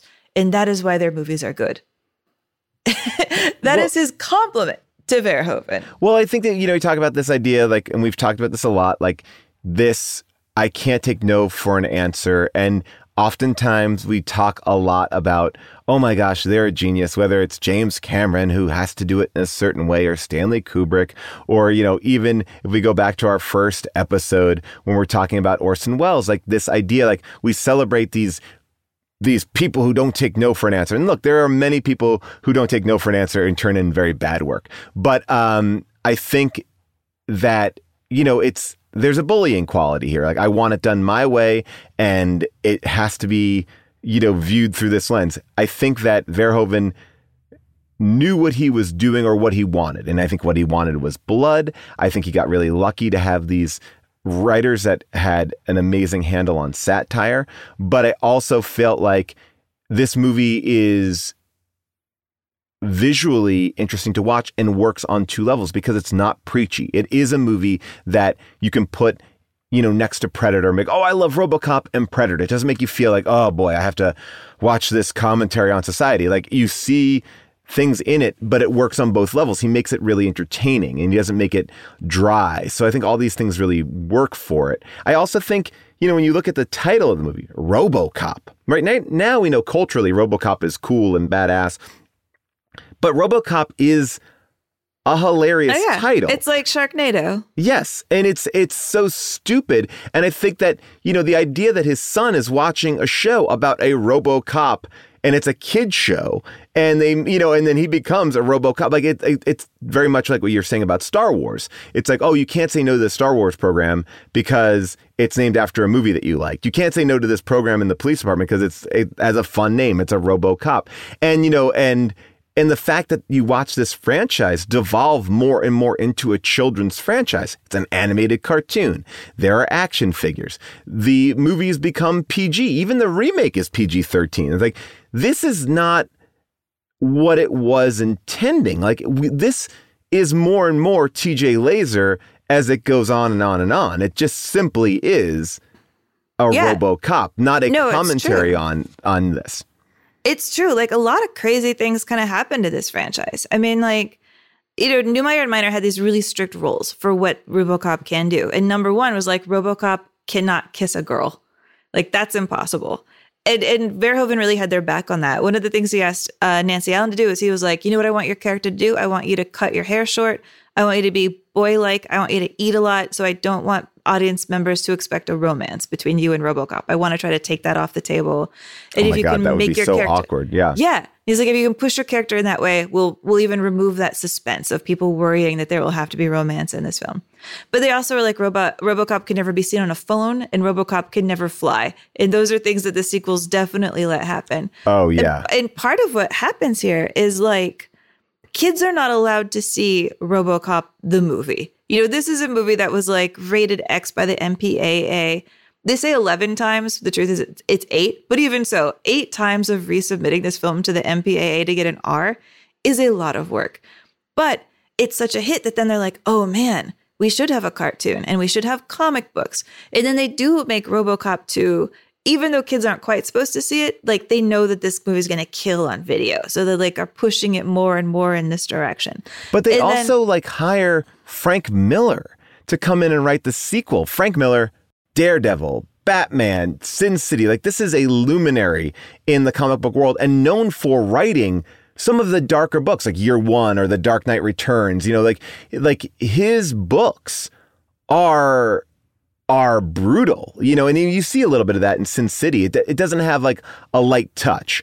Uh, and so I think that like maybe like he loses some of that fun that this movie has, even though it's not like fun, like light, it's saying something, but it's it's less um, vibrant. Well, totally. I mean, and the whole reason that he is writing this script is also just because of, of a series of dominoes that fall in, in a strange way, which is, you know, Neumeier and Miner are supposed to write the script for two, and they actually do.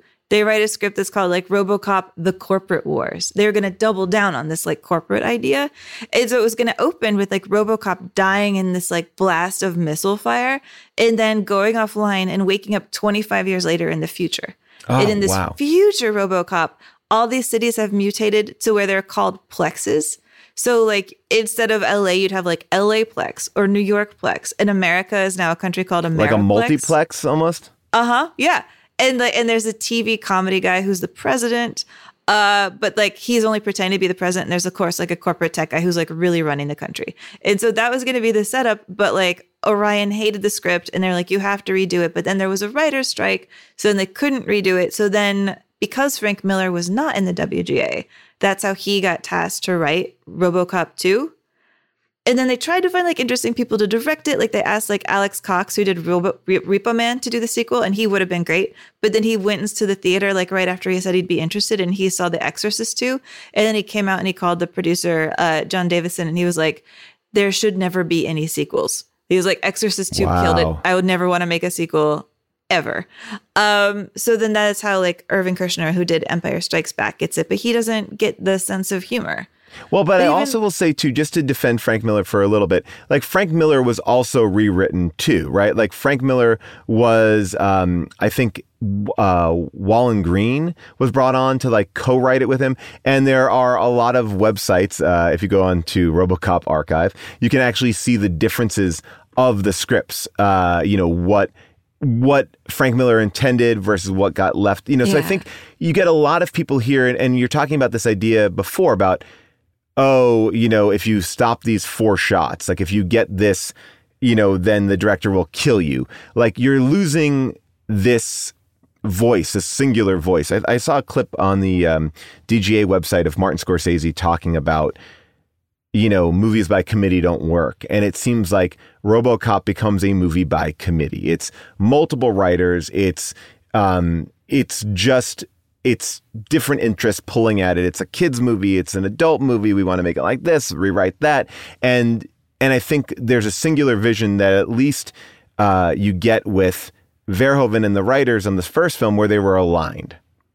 Yeah, they get to invent what RoboCop is. And by the time you're making RoboCop three, there's so many competing RoboCops that it's like impossible. You know, by the time you get to like RoboCop three, like you have RoboCop, the N E S game, you know, which I actually like the, the N E S game music a little bit because I think it captures some of the score, which is just wonderful.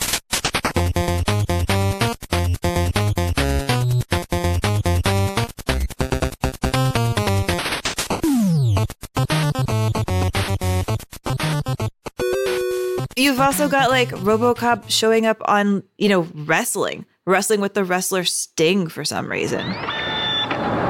But you made a big mistake when you started messing with the little stingers.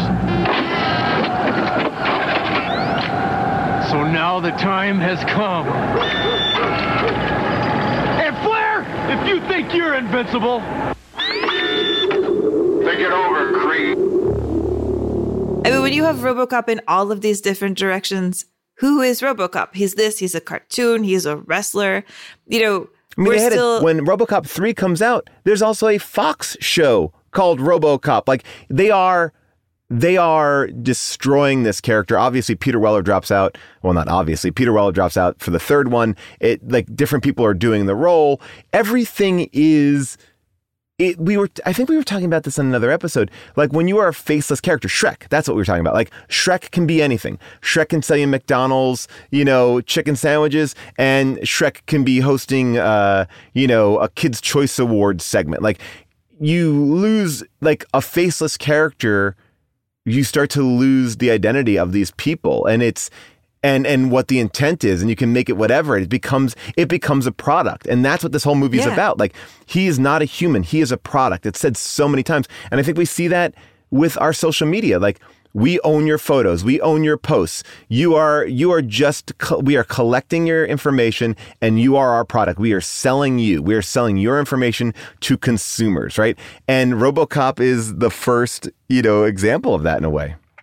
Yeah, no, it's really true. I mean, the facelessness of him really helps them market the film, you know, because either like, how on earth are we going to market this RoboCop movie in the first place, right? Like, like how are we going to make this like dark satire and like sell it to people? And when you watch the ads, the original trailers are kind of funny because they're like really trying to put a fun spin on it, you know, like a fun spin on this movie. Your move, creep. The future of law enforcement. RoboCop. Thank you for your cooperation.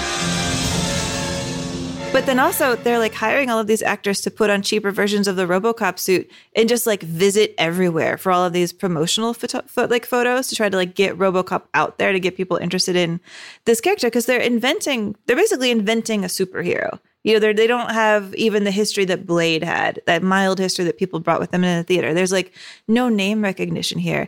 They wind up paying Richard Nixon twenty-five thousand dollars to take a picture with RoboCop. Oh, my God. You can find this picture online. It's amazing. First Elvis, a- then RoboCop? Yeah. There's a picture online of Richard Nixon with RoboCop. They pay him twenty-five thousand dollars to do it. They run that picture in all these newspapers. Nixon, to his credit, takes that money and donate it, donates it to like the Boys Club of America or something like that. He doesn't keep it. But they're trying anything. And because there is no face to him, he's easy to sell.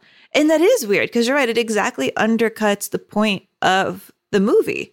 Like, what does it mean when even today in the modern era, we have K F C commercials with RoboCop like this one? Howdy, folks. Try my twenty dollars fill-up. You have ten seconds to comply. Shh. You now have five seconds to comply. Four, three, two. Try any twenty dollars fill-up at K F C. I mean, a few things about that. A, that's not even RoboCop's line. That's like E D two oh nine. But fine, beyond that, what does it, what is happening inside my brain and your brain right now when like our commercials on T V are no different than the commercials that are like, you know, the Nukem commercial. Oh, it's families and we're all going to die. And oh my God, it's so fun. They're exactly like the ones in the satire starring the character who represents the face of corporate, you know, disenfranchisement of the soul. And yet now it's just also funny and it sells chicken. Like it, it just feels like absolutely full circle. Like there, like you cannot make a RoboCop punch strong enough to punch us through the trajectory that we are on as a culture. I no mean, matter how RoboCop glowers, we're still here in this timeline. I would even go one step further and say, like, next year, a brand new RoboCop game is coming out. One of the big things about this RoboCop game, because I believe Uh, this happened maybe about two or three years ago. Peter Weller came back to do the voice for uh, a Mortal Kombat character, the RoboCop in Mortal Kombat. Like that was one of the uh, hidden characters, or maybe it came with the game, whatever it was. If you're like, oh my gosh, Peter Weller's back. Now, re- the reason why he didn't do RoboCop three, maybe there's a multiple reasons, but he opted to do Naked Lunch instead.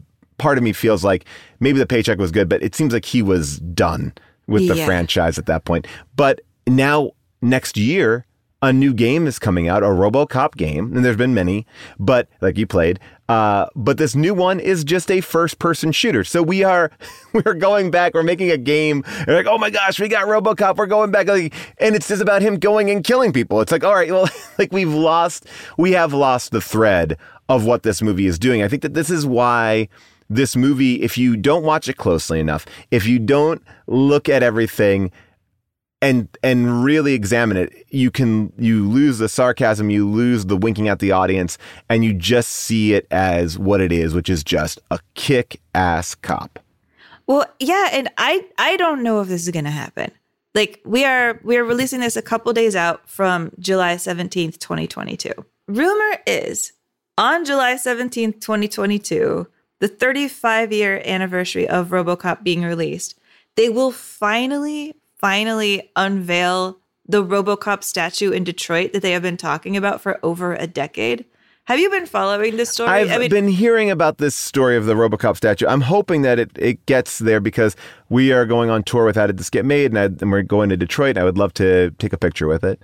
I mean, basically, the story is like somebody tweeted that, you know, if Rocky has a statue in Philadelphia, why can't RoboCop have a statue in Detroit?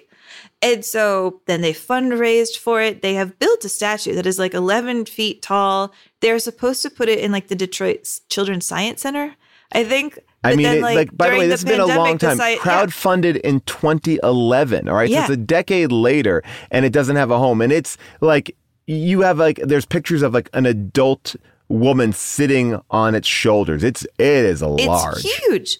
But yeah, the, the Detroit Science Center said during the pandemic that they didn't feel like they should be spending money on a RoboCop statue to like mount it into the earth. Cause it will take, even, to, even if you crowdsource building it, to mount it, to deliver it, to protect it, to insure it in case it falls on people. You know, there's like money that it takes to keep this thing maintained, which is why like newscasters who do not sound much different than the newscasters in the movie are debating whether or not the statue should even exist. Now at nine, we know the mayor has bigger fish to fry, but what do you think about the idea? Philadelphia has a statue of Rocky. Should Detroit honor RoboCop? As much as I love RoboCop, would love to see a statue there. I just, if there's an ounce of taxpayer dollars put into this, I think, oh. what a crime. Yeah, seriously. As much as I love RoboCop, yes, they should build a RoboCop statue. And as much as I really don't care, there you have it. Yeah, I mean, hopefully, not a fan of the movie. If somebody wants to donate the statue and totally. pay for the statue, absolutely. Like, whatever. That's yeah. the, that's a different care. thing. No. But in a city like Detroit, I don't think they can even afford to, to do something They're, like they're having problems. There's no question. We'll get to some comments here. And I'm holding my breath. I don't know. My I don't know. I mean, it should be somewhere. It, it, be it's nice. got to show up somewhere. I, I want to just talk to you. I don't know if you saw it, but I thought that maybe you might have. Um, the remake, the twenty fourteen remake of RoboCop um, with, uh, you know, this is this came out. And I think a lot of people were excited because it was like, okay, this is interesting. Like, what a great idea. We will remake RoboCop in a time where it feels like it might be, you know, can we grab onto everything that we or have just been talking about, the satire and everything like that? And I think people were very excited for it, but it came out and really just mixed reviews. And, you know, it just, you know, it, it's not violent. Uh, it, you know, it, uh, It doesn't really have any social satire. It doesn't have any humor. Um, you know, it grosses a lot of money, but I just didn't know if you saw it or had any opinions on that one. I did see it. I did see it. I thought it didn't make that much of a reason for itself to exist, but there was like a scene that I really liked in it where it's not so, it's not even just about building the RoboCop. There's a lot of energy in the movie about focus grouping the RoboCop once you have him to make him be a better RoboCop.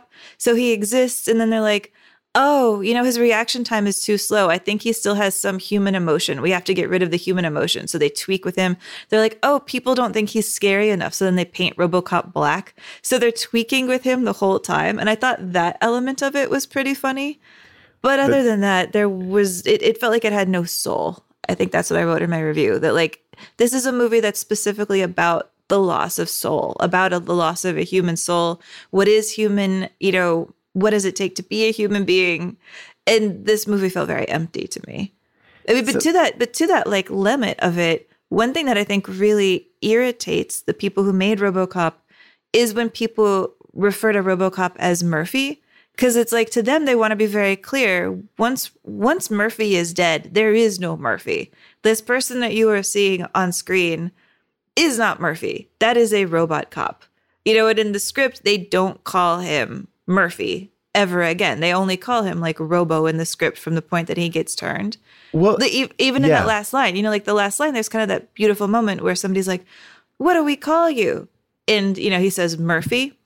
Yes. The script does not say Murphy says Murphy. The script says RoboCop says Murphy. So even though the robot thinks oh, he has a name called Murphy, the movie is is dark enough to insist on the fact that he is not Murphy and will never be Murphy again. All right, well, I know this has been a big episode, but I want to ask you another question about this movie. Talking about Blade earlier, we talked about this idea of a film that is a great film, an iconic film. But is it a great movie? And I'm just going to jump in and not even be coy with it. I think this movie is really smart, funny, and interesting.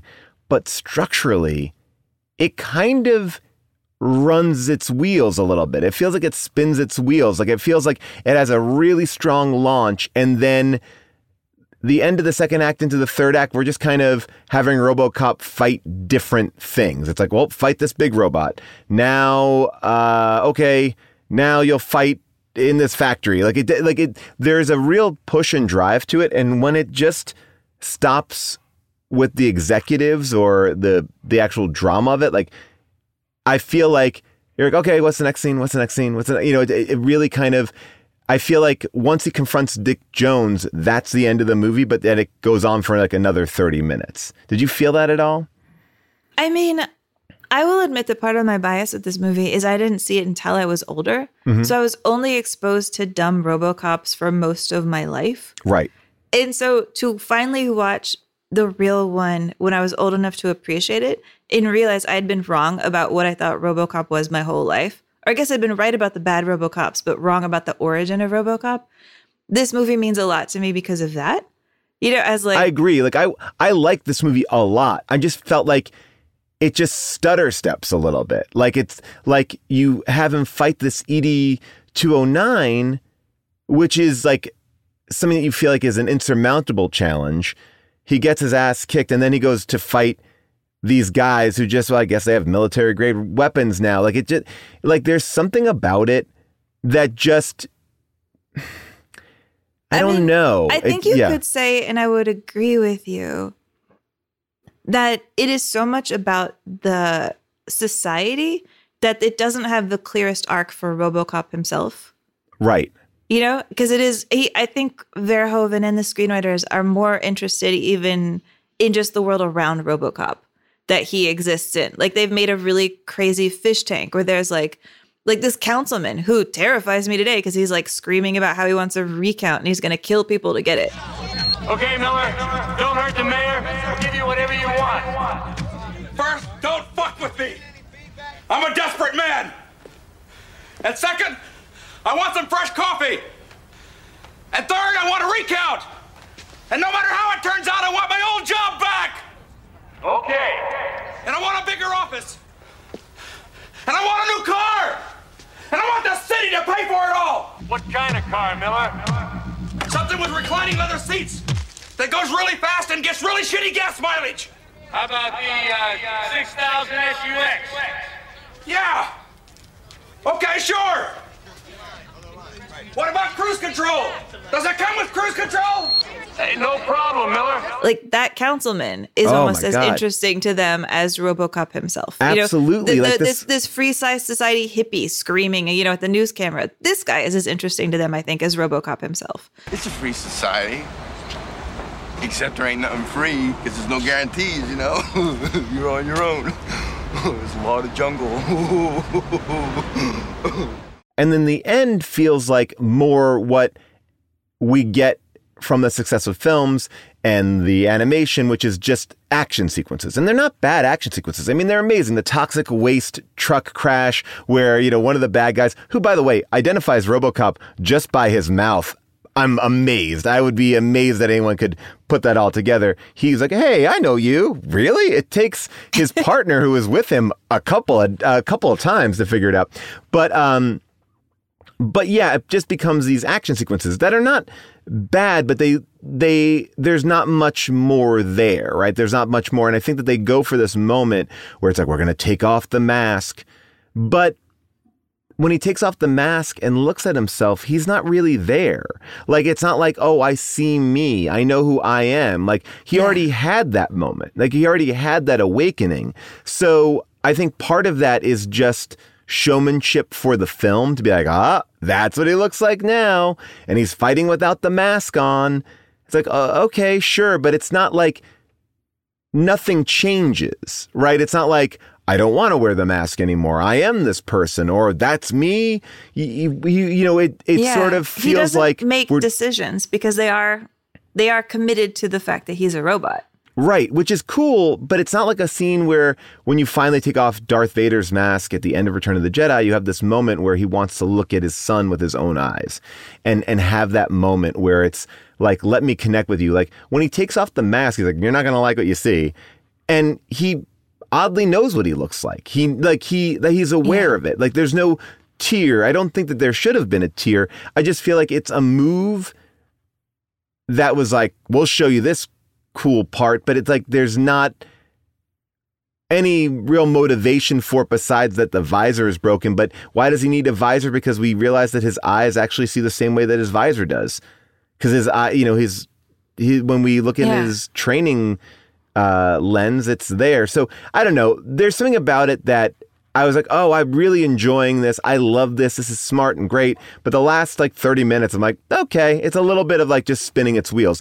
Yeah. Well, I think like, I think all of the emotion in it is designed so that it has to only come from us, right? Mm. Like, it's like when RoboCop is walking through his old home and like, yes, you, you have, you know, he's kind of stumbling through and he's getting these like flashbacks of his wife and his kids.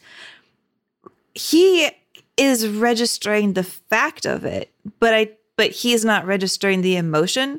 It's like us watching that scene and hearing the violins over it, you know, the searing right. violins. We're supposed to feel kind of saddened and also struck by just like the complete surreality that we're watching a robot walk through the house where he used to be a human. We're supposed to be feeling for him.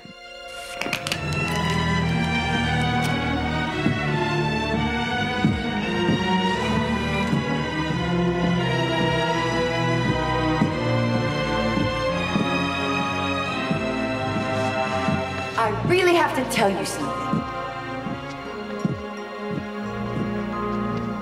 I love you. But I think it, like where you get the emotional punch, or the only way he can kind of show the emotion is punching through the T V, right? Like that. Yeah. That's the impact moment in a way. Like that's, you know, that's a, a, a very. It's a great, like, I like that scene of him going back through the house, and we're seeing the other side of the memories. You know, we're seeing a little bit more fuller life. Um, but you're right. We have to care about punishing the bad guys yeah, in order movie, for like the rest of it to work. I mean, I think the "you're fired" thing is great because it's like, you know, in this corporate world, it's true. The only thing that protects anybody is their job and their connection to power. Yes. So once you lose that, that sequence, yeah, and that sequence to me was what it felt like it was leading up to, right? Like we want that sequence, right? Like I like the reveal that when he goes to fight Dick Jones, he can't arrest him and he gets stuck.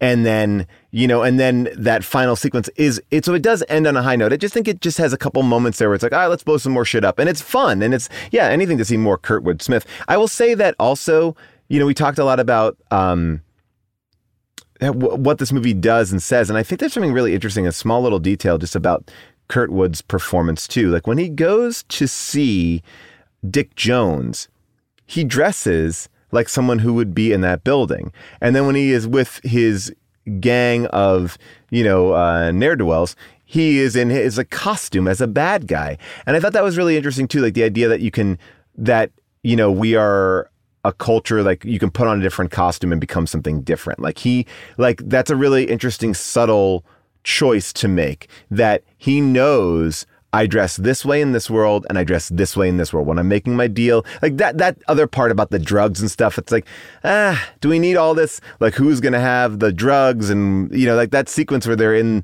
the drug dealership or whatever, the drug, you know, manufacturing plant, like in that, like, hey, put down your guns. It's like, all right, I don't really care about that. That kind of feels like these remnant plots of like an eighties cop movie. Like yeah, that feels I like, like more of, like guns, guns, guns. Yeah, it just feels right. like that. But I, but I think the movie does a lot more interesting choices with, like you said, like the ending sequence, the fact that you have a bad guy can traverse both worlds, you know, and you start to think like, oh, is Kurtwood Smith like, is he?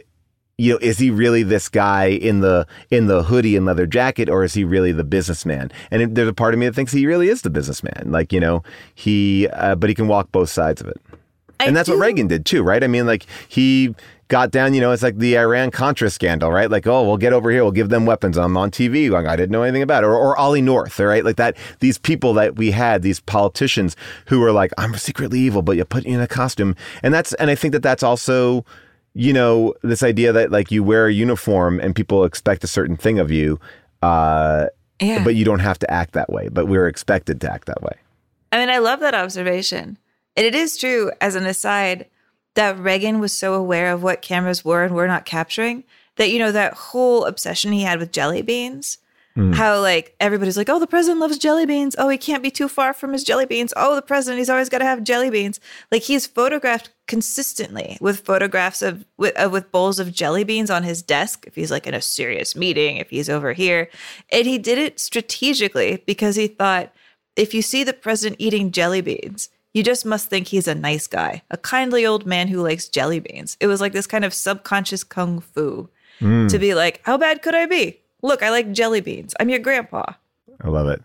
Uh, all right. So, Amy, we've talked a lot about this movie, and it's, it's actually, to me, I'm very excited to get into Starship Troopers, which I think a lot of people think is the, you know, the better version or the more heightened, you know, maybe the more aware version of Verhoeven. This is the first foray into this world. And I think, you know, maybe he's making even a stronger point. So before we get into that and, and move forward, I want to know, you know, what was the reaction to RoboCop when it comes out? Like, what do people think? Because again, people are watching the theatrical version, not the director's version. So there's a, like you said, there are jokes that are missing. There is, uh, a heightening of performances that we're we're losing, but how is it received?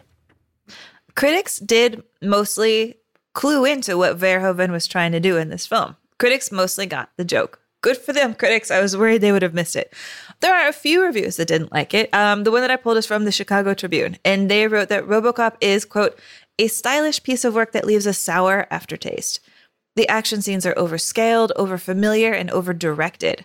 All too often, Verhoeven sequences collapse into simple displays of firepower instead of developing the tension and momentum that James Cameron achieved with similar material in The Terminator with Arnold Schwarzenegger.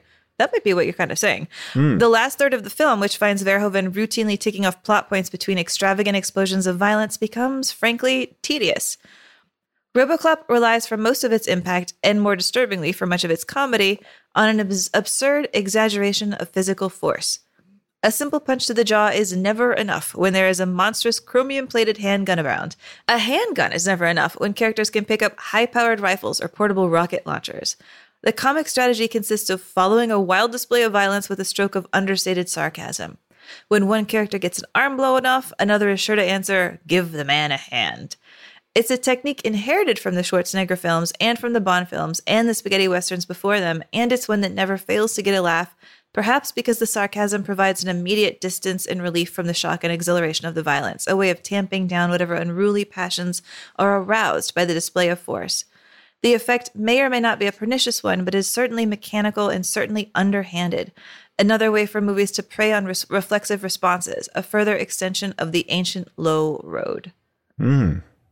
So it reads to me like he thought that Verhoeven wasn't making a comment about this particular world being numb to violence, that Verhoeven was taking advantage of the fact that we are already living in a world that is numb to violence and giving us jokes to make us laugh.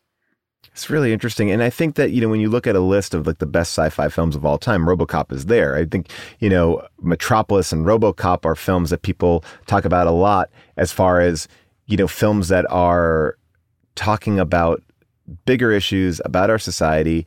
And obviously there are movies like Terminator on there as well. But RoboCop is, I think, a film that speaks to something that is as true as today as it was on the day it came out. Um, so I do think that this film kind of belongs in this rarefied air, even if it isn't a perfect movie. Like, conversely, like this is a movie that I would consider more than Blade to be one of the hundred best films because of what it's saying. Now, I'm not going to make that decision right now because we'll talk about Starship Troopers, and not that we can only have one Verhoeven, but it's just the idea that I want to wait to to weigh in. That is fair. But you know what you do not have to wait for? What? For actual RoboCops walking the streets. Did you know that there is a RoboCop in Huntington Beach? What? A RoboCop? No. Oh, yeah. There's a real-life RoboCop. He's called RoboCop. Uh, he looks like a blue egg, blue and white egg, and he uh, walks around, like, patrolling playgrounds. He sounds kind of like this when he patrols. Good day to you.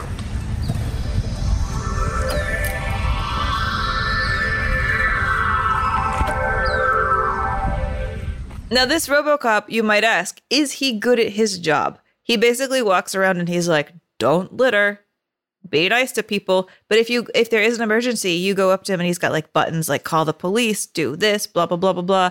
He has not stopped much in the way of crime. This is the one positive news report I could find about the Huntington Park RoboCop. So initially there was some negative uh, sort of reaction to the robot. The robot was vandalized and it was tipped over. But again, because it is a sophisticated camera system, it captured the images and the, the video of the incident and all the, of the uh, individuals involved. And by accessing that video, we were able to round up all of these individuals within six or eight hours. And you know. I mean, to me, that just sounds like entrapment. He is like, I'm a little robot. Don't you want to tip me over? And then somebody does. I mean, it's like not that much different than like dressing up and like soliciting, you know, like a cop trying to be like, hey, you want to buy some drugs? And then like causing a crime to happen. What if you weren't even thinking about buying drugs? I mean, that I, I don't know about that. There All is right. like. Well, we'll be pushing th- over a lot of these Amazon robots, I'm sure, soon enough, yeah. too. There is one story that like the first time that a woman uh, saw like the the Huntington Park RoboCop, she like she saw this RoboCop. And she saw that there was a fight happening. So she like ran over to the RoboCop to press this emergency alert button so that it would send policemen to break up this fight that was happening in the park.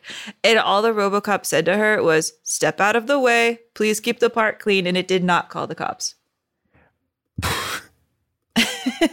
That is hilarious. You know, Amy, um, I'm going to, I'm going to show you something um, that I'm going to hope that everyone um, watches at home, because uh, what I think we can maybe do here is I'm going to show you something uh, that Fatal Farm made about RoboCop. I don't know if you've seen this yet, um, and I'll just have your reaction, let people know whether or not they should watch this.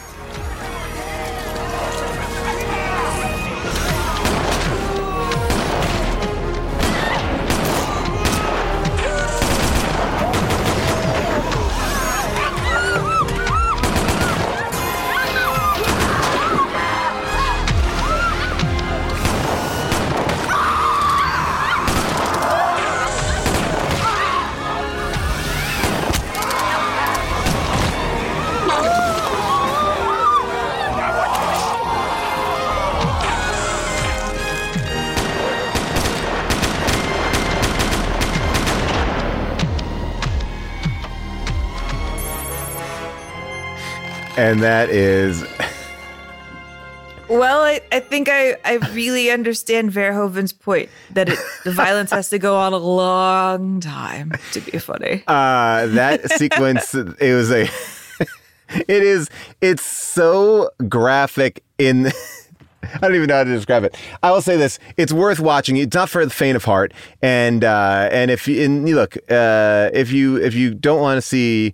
Uh, a lot of penises on screen. You should not be watching that scene, but it is, there is something like, uh, well, I don't even know what to say.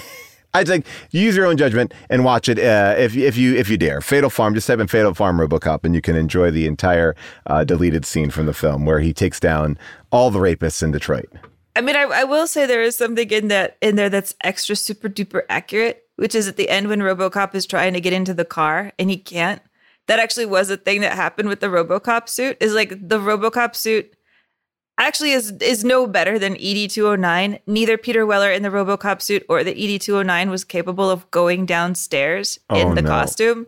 And he couldn't sit down in cars. And he can't go up. So if you watch the movie closely, you'll notice RoboCop does not quite ever really go upstairs. And every single time that Peter Weller is sitting behind the wheel of a car in his RoboCop suit, he is not wearing pants. Oh, wow. I love it. All right. Well, Amy...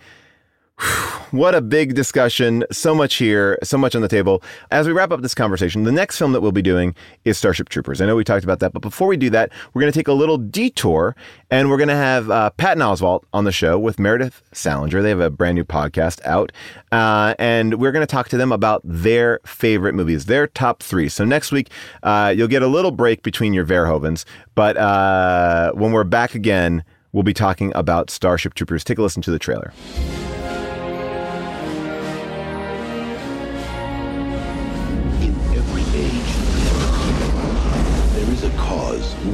waiting for.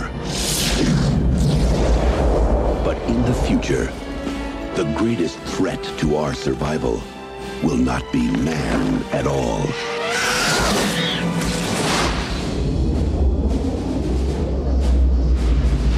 Hey, kid, what's going on? War! We're going to war! Now, the youth of tomorrow must travel across the stars to defend our world. We are a generation commanded by fate to defend humankind. Everyone fights, no one quits. We are going in with first wave. You smash the entire area. You kill anything that has more than two legs. You get me? We get you, sir! But they will face an enemy more devastating than any ever imagined. Here they come! Bob! Incoming! All right, so we'll see you next week on the show. If you like the show, please rate and review us. Uh, if you listen on Apple Podcasts, please follow us. Tell your friends about it. Uh, a big thank you to our producer, Josh Richmond. Uh, also, our producers, Devin Bryant, Molly Reynolds, uh, our intern Jacob Morton, and our amazing artist who creates every poster for our show, Kim Troxall. Woohoo! And if you want to buy any Unspooled merch, head to tpublic.com slash unspooled. See what we have there. Amy, anything else you want to tell people about?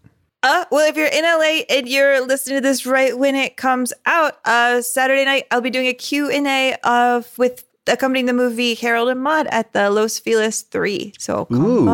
I love that. It's a movie I just saw for the first time only a handful of years ago. And if you want to see me on tour, I will be on tour all summer. Just go to h d t g m dot com. You can check out our virtual shows. You can check out our live shows. Like I said, we'll be in Detroit. Uh, maybe we'll have a RoboCop meetup. Uh, we will see you oh, next. Oh, oh, oh yeah. And I will say, if you're by the Los Feliz three the next day, my boyfriend is going to be introducing a movie that we covered here on the show, where he's going to be talking about Who's Afraid of Virginia Woolf in the Ooh. afternoon. So if you want to come see a matinee of that at the Egyptian, that's the next one, the seventeenth. That is a perfect one to see. All right, so we'll see you next time on Unspooled. Bye for now.